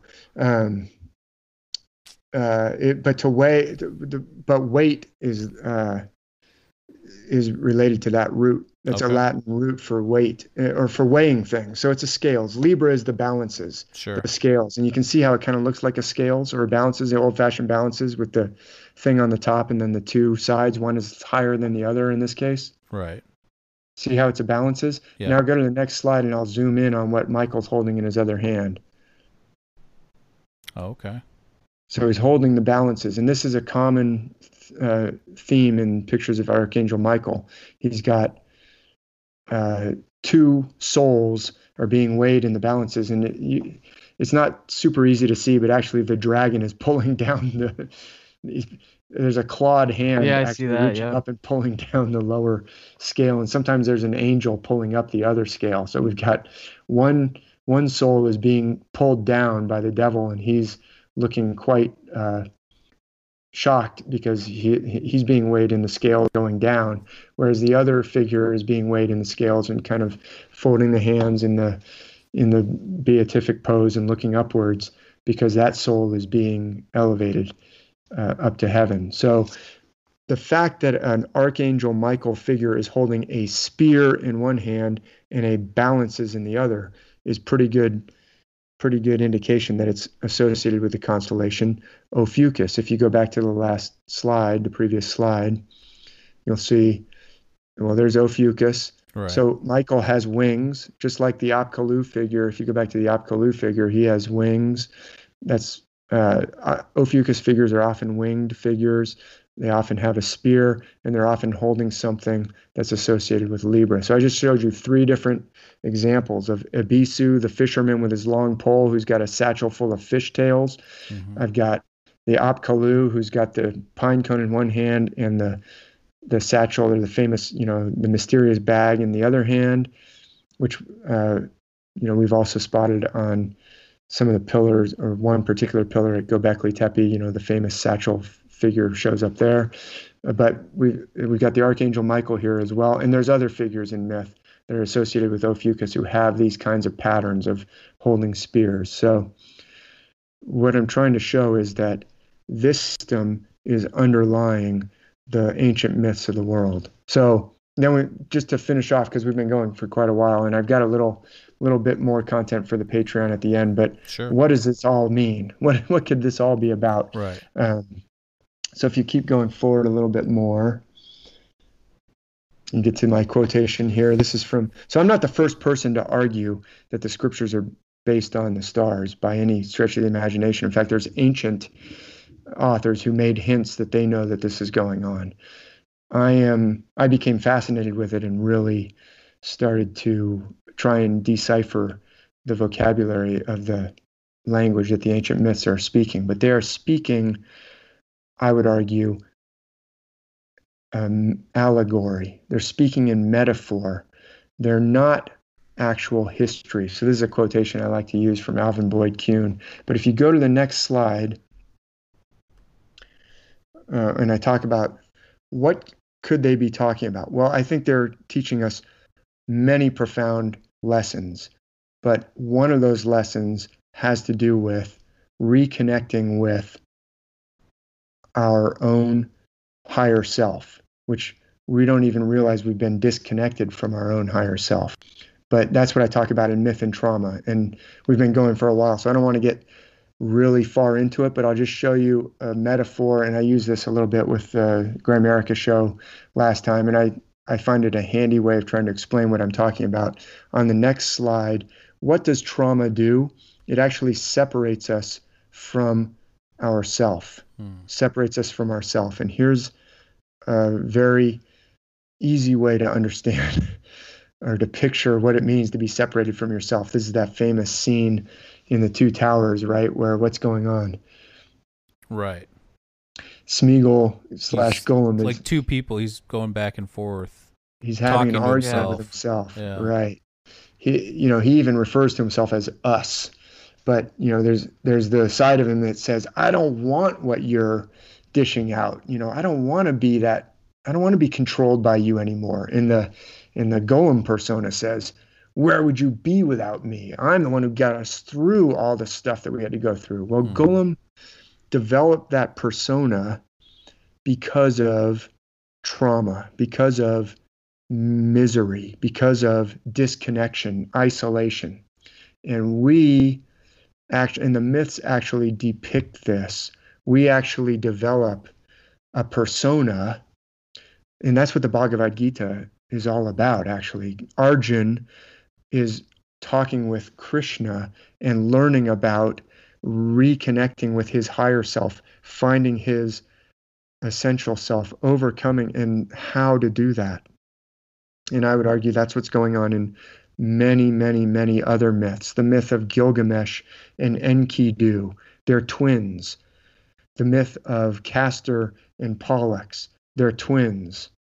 The myth of all these different twins uh, they're actually it has to do with reconnecting with who we are, with a part of us that's been lost or that's been suppressed or that we've been separated from because of trauma. We develop this persona that takes over, and then we want to get rid of it or we want to be free of it. We want to escape it. I had to work this in. What's your whole show's name? Mike and Maurice's hmm. mind escape. So there's like an egoic mind that's what you're seeing in the top frame there. Right. And I, I've even heard on some of your intro music, you guys have great different intro, you know, ditties that you have. You have a couple different ones, but in one of them it says to help you escape your mind or something like that. Right. Yep. That's what we're we're actually trying to get back to our essential self. That's what we're doing. Even when we're drinking, we're like, I, I don't you know, I'm trying to, we're trying to find, we're trying to get rid of that gollum self that's up top. We're trying to get it to shut up, the one that's always getting in our way. Mm-hmm. You know, when we have a drinking problem, it's because we're really trying to get back to who we are, and we're trying to silence or shunt aside that that Gollum self that's always screwing things up for us. Where we're like, and and the the gollum in the lower Smeagol in the lower picture is like go away and never come back. Hmm. Well, it doesn't work that way. He tries to say go away and never come back, and he thinks, oh, good, I've gotten rid of him. Well, that doesn't work. But the myths actually show us real ways to reconnect with this self that we've lost. But the first part is even understanding that we've lost a part of ourself. And that's what trauma is. Is trauma is the reaction that causes us to separate from ourselves. It's something that happens inside of us. And so to fix it, we have to, it's something that has to happen inside of us. And the myths actually show us that's what I think one of the central things that the myths are doing. And so when we externalize them and think, oh, this is all about Moses who lived, you know, 3,000 years ago, and it's all about some, you know, external thing, we don't realize, no, it's actually talking about you. It's actually talking about each one of us. It's actually something that we it's it's actually pointing us how to get back in touch with our essential self. And through that, we have peace. Like think about, you know, how do they greet each other in uh, the Old Testament? They say shalom, which means peace whenever Jesus shows up, when he shows up in the episode of Doubting Thomas, the first word out of his mouth is always peace unto you. He always says peace. Uh, they in some cultures they say salam in Arabic. It means peace. Well, what is what are we wishing someone when we're wishing them peace? We're wishing them an end to this division that's depicted right here with Gollum. This division right here, that's what we're trying to fix. And the myths are pointing us how to do that. Mm-hmm. I I am convinced that's what the myths are showing us how to do. And so the more we can really understand the language that they're speaking, the more we can follow this wisdom that's been given to us in the ancient times to help us with this. So that's that's what I think's going on. All right. Yeah, I mean, I like it like definitely. Yeah, and there's, yeah. I mean, you've obviously been that there's multiple, you know, four or five different myths right off the bat that have very similar um, ideas or, or, you know, mythologies within them that that correlate. So yeah, I, I don't know. I think that there's obviously something to it, and we used to stare up at the stars every night when we didn't have technology and lights and things like that. So I, I see no reason why this couldn't be the case.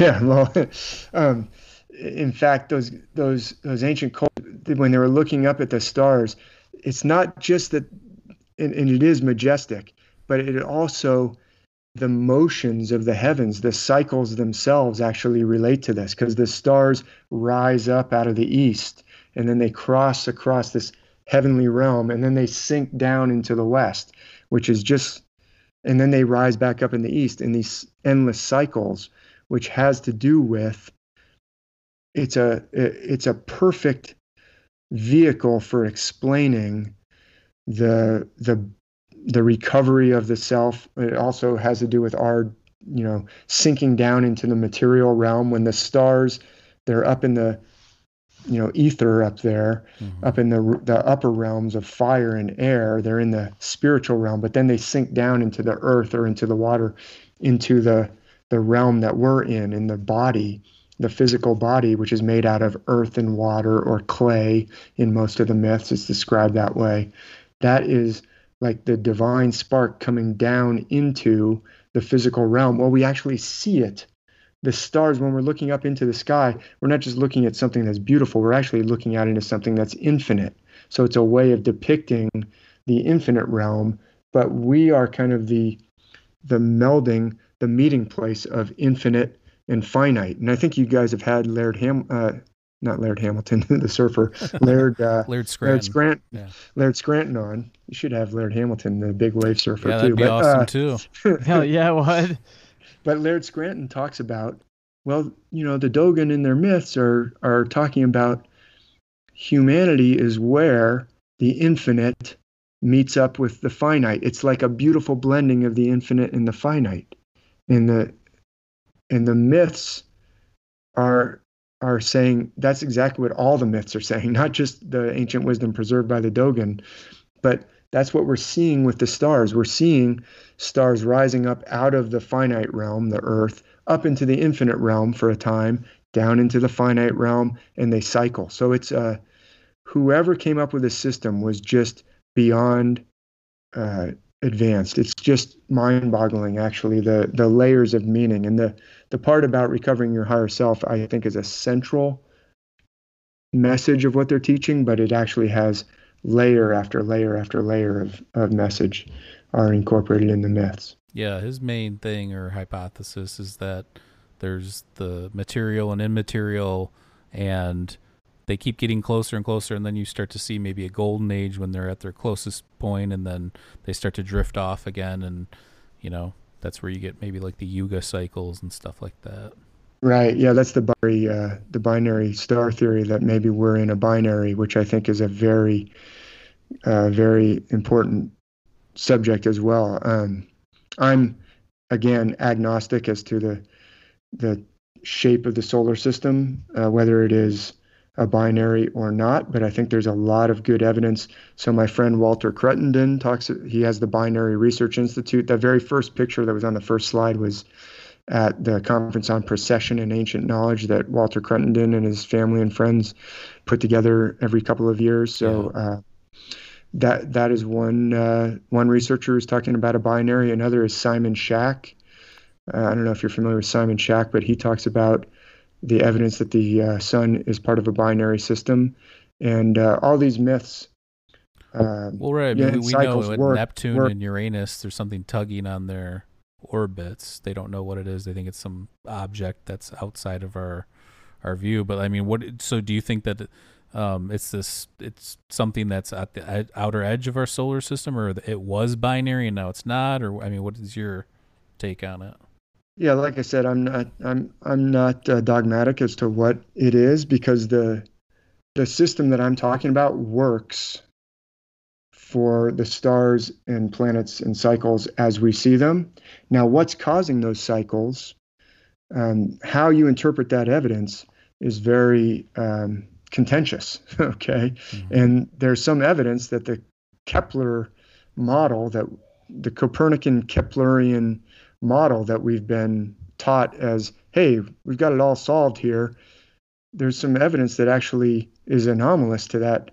That that shows that maybe a, there may be some problems with the Kepler, and you're talking about okay, maybe some of the orbits of uh, you know the outer planets appear to be being tugged on something. Um, there's there's uh, anomalies with the parallaxes that we observe with the stars. So these are uh, these are really important topics. Mm-hmm. And like I said, the the Simon Shack um, model that he has is a binary where the Sun and Mars are actually in a binary relationship, which is at first quite startling. But he argues that uh, the, the relationships are actually similar to the relationships that we see with the the Sirius system. So, and there's some other arguments. So, anyway, I don't want to get too off into a. am quite open minded as to what the model is. Um, I'm quite positive that the Earth is a sphere. I've written a mm-hmm. blog post about that, but uh, but how how, how those all how those are all circling out there is a very interesting and uh, thought provoking and important subject. But I don't want to. Sure. I, I, I right now I'm, I'm going to say I'm, I'm open that on one. that. Yeah. I'm not the expert. That's not my area of expertise. But anyway, I do have a whole bunch of uh, material for people who, you know, like you said, it seems like there's something to what you're saying. on the uh, website, I've got like dozens of videos. I've actually been doing a blog since 2011, so there's over 1,200 posts. Nice. Um, that you can check out. There's all my books. You can see in the books section, you can see some of the content by clicking on the different books and see some sample pages to those. And uh, if you click on the next one, there's uh, I've got a YouTube channel, which is well, there's my That's Instagram. IG. That's Instagram.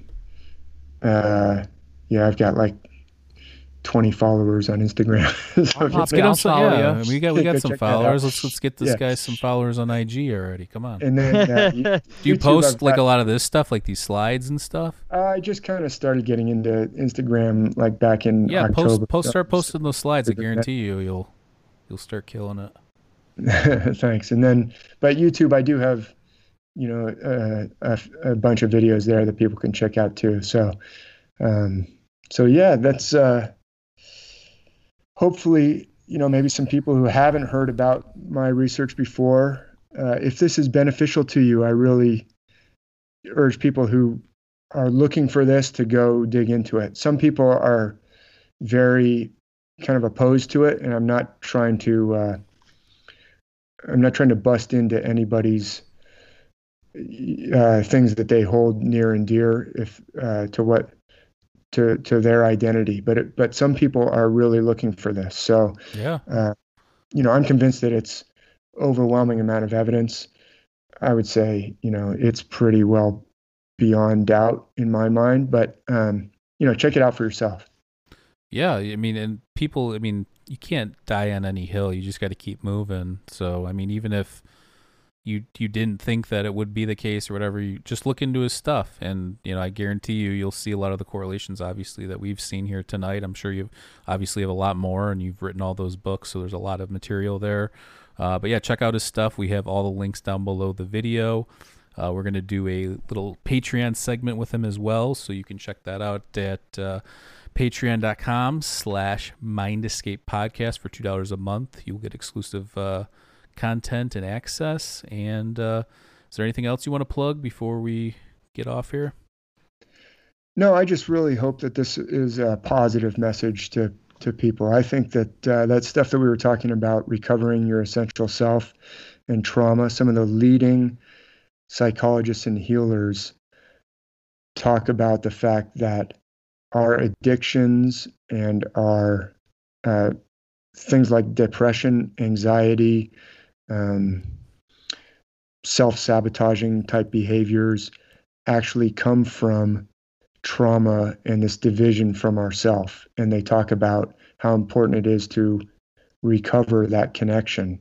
And so the myths are pointing us towards that. And and I think that's what people when they're turning to religion, I think that's what they're actually trying to find. And so I just hope this will be, you know, used in a positive way by people. That's why I put it out there. Absolutely. Well, we always keep it positive on here and we love everybody. Everybody stay safe out there and um, yeah, again, check out our website, mindescapepodcast.com. We have everything on there. And shout out to Brothers of the Serpent. Shout out to Grimerica. Shout out to Arthur. And uh, again, we love you all. Stay safe out there. Peace. See ya.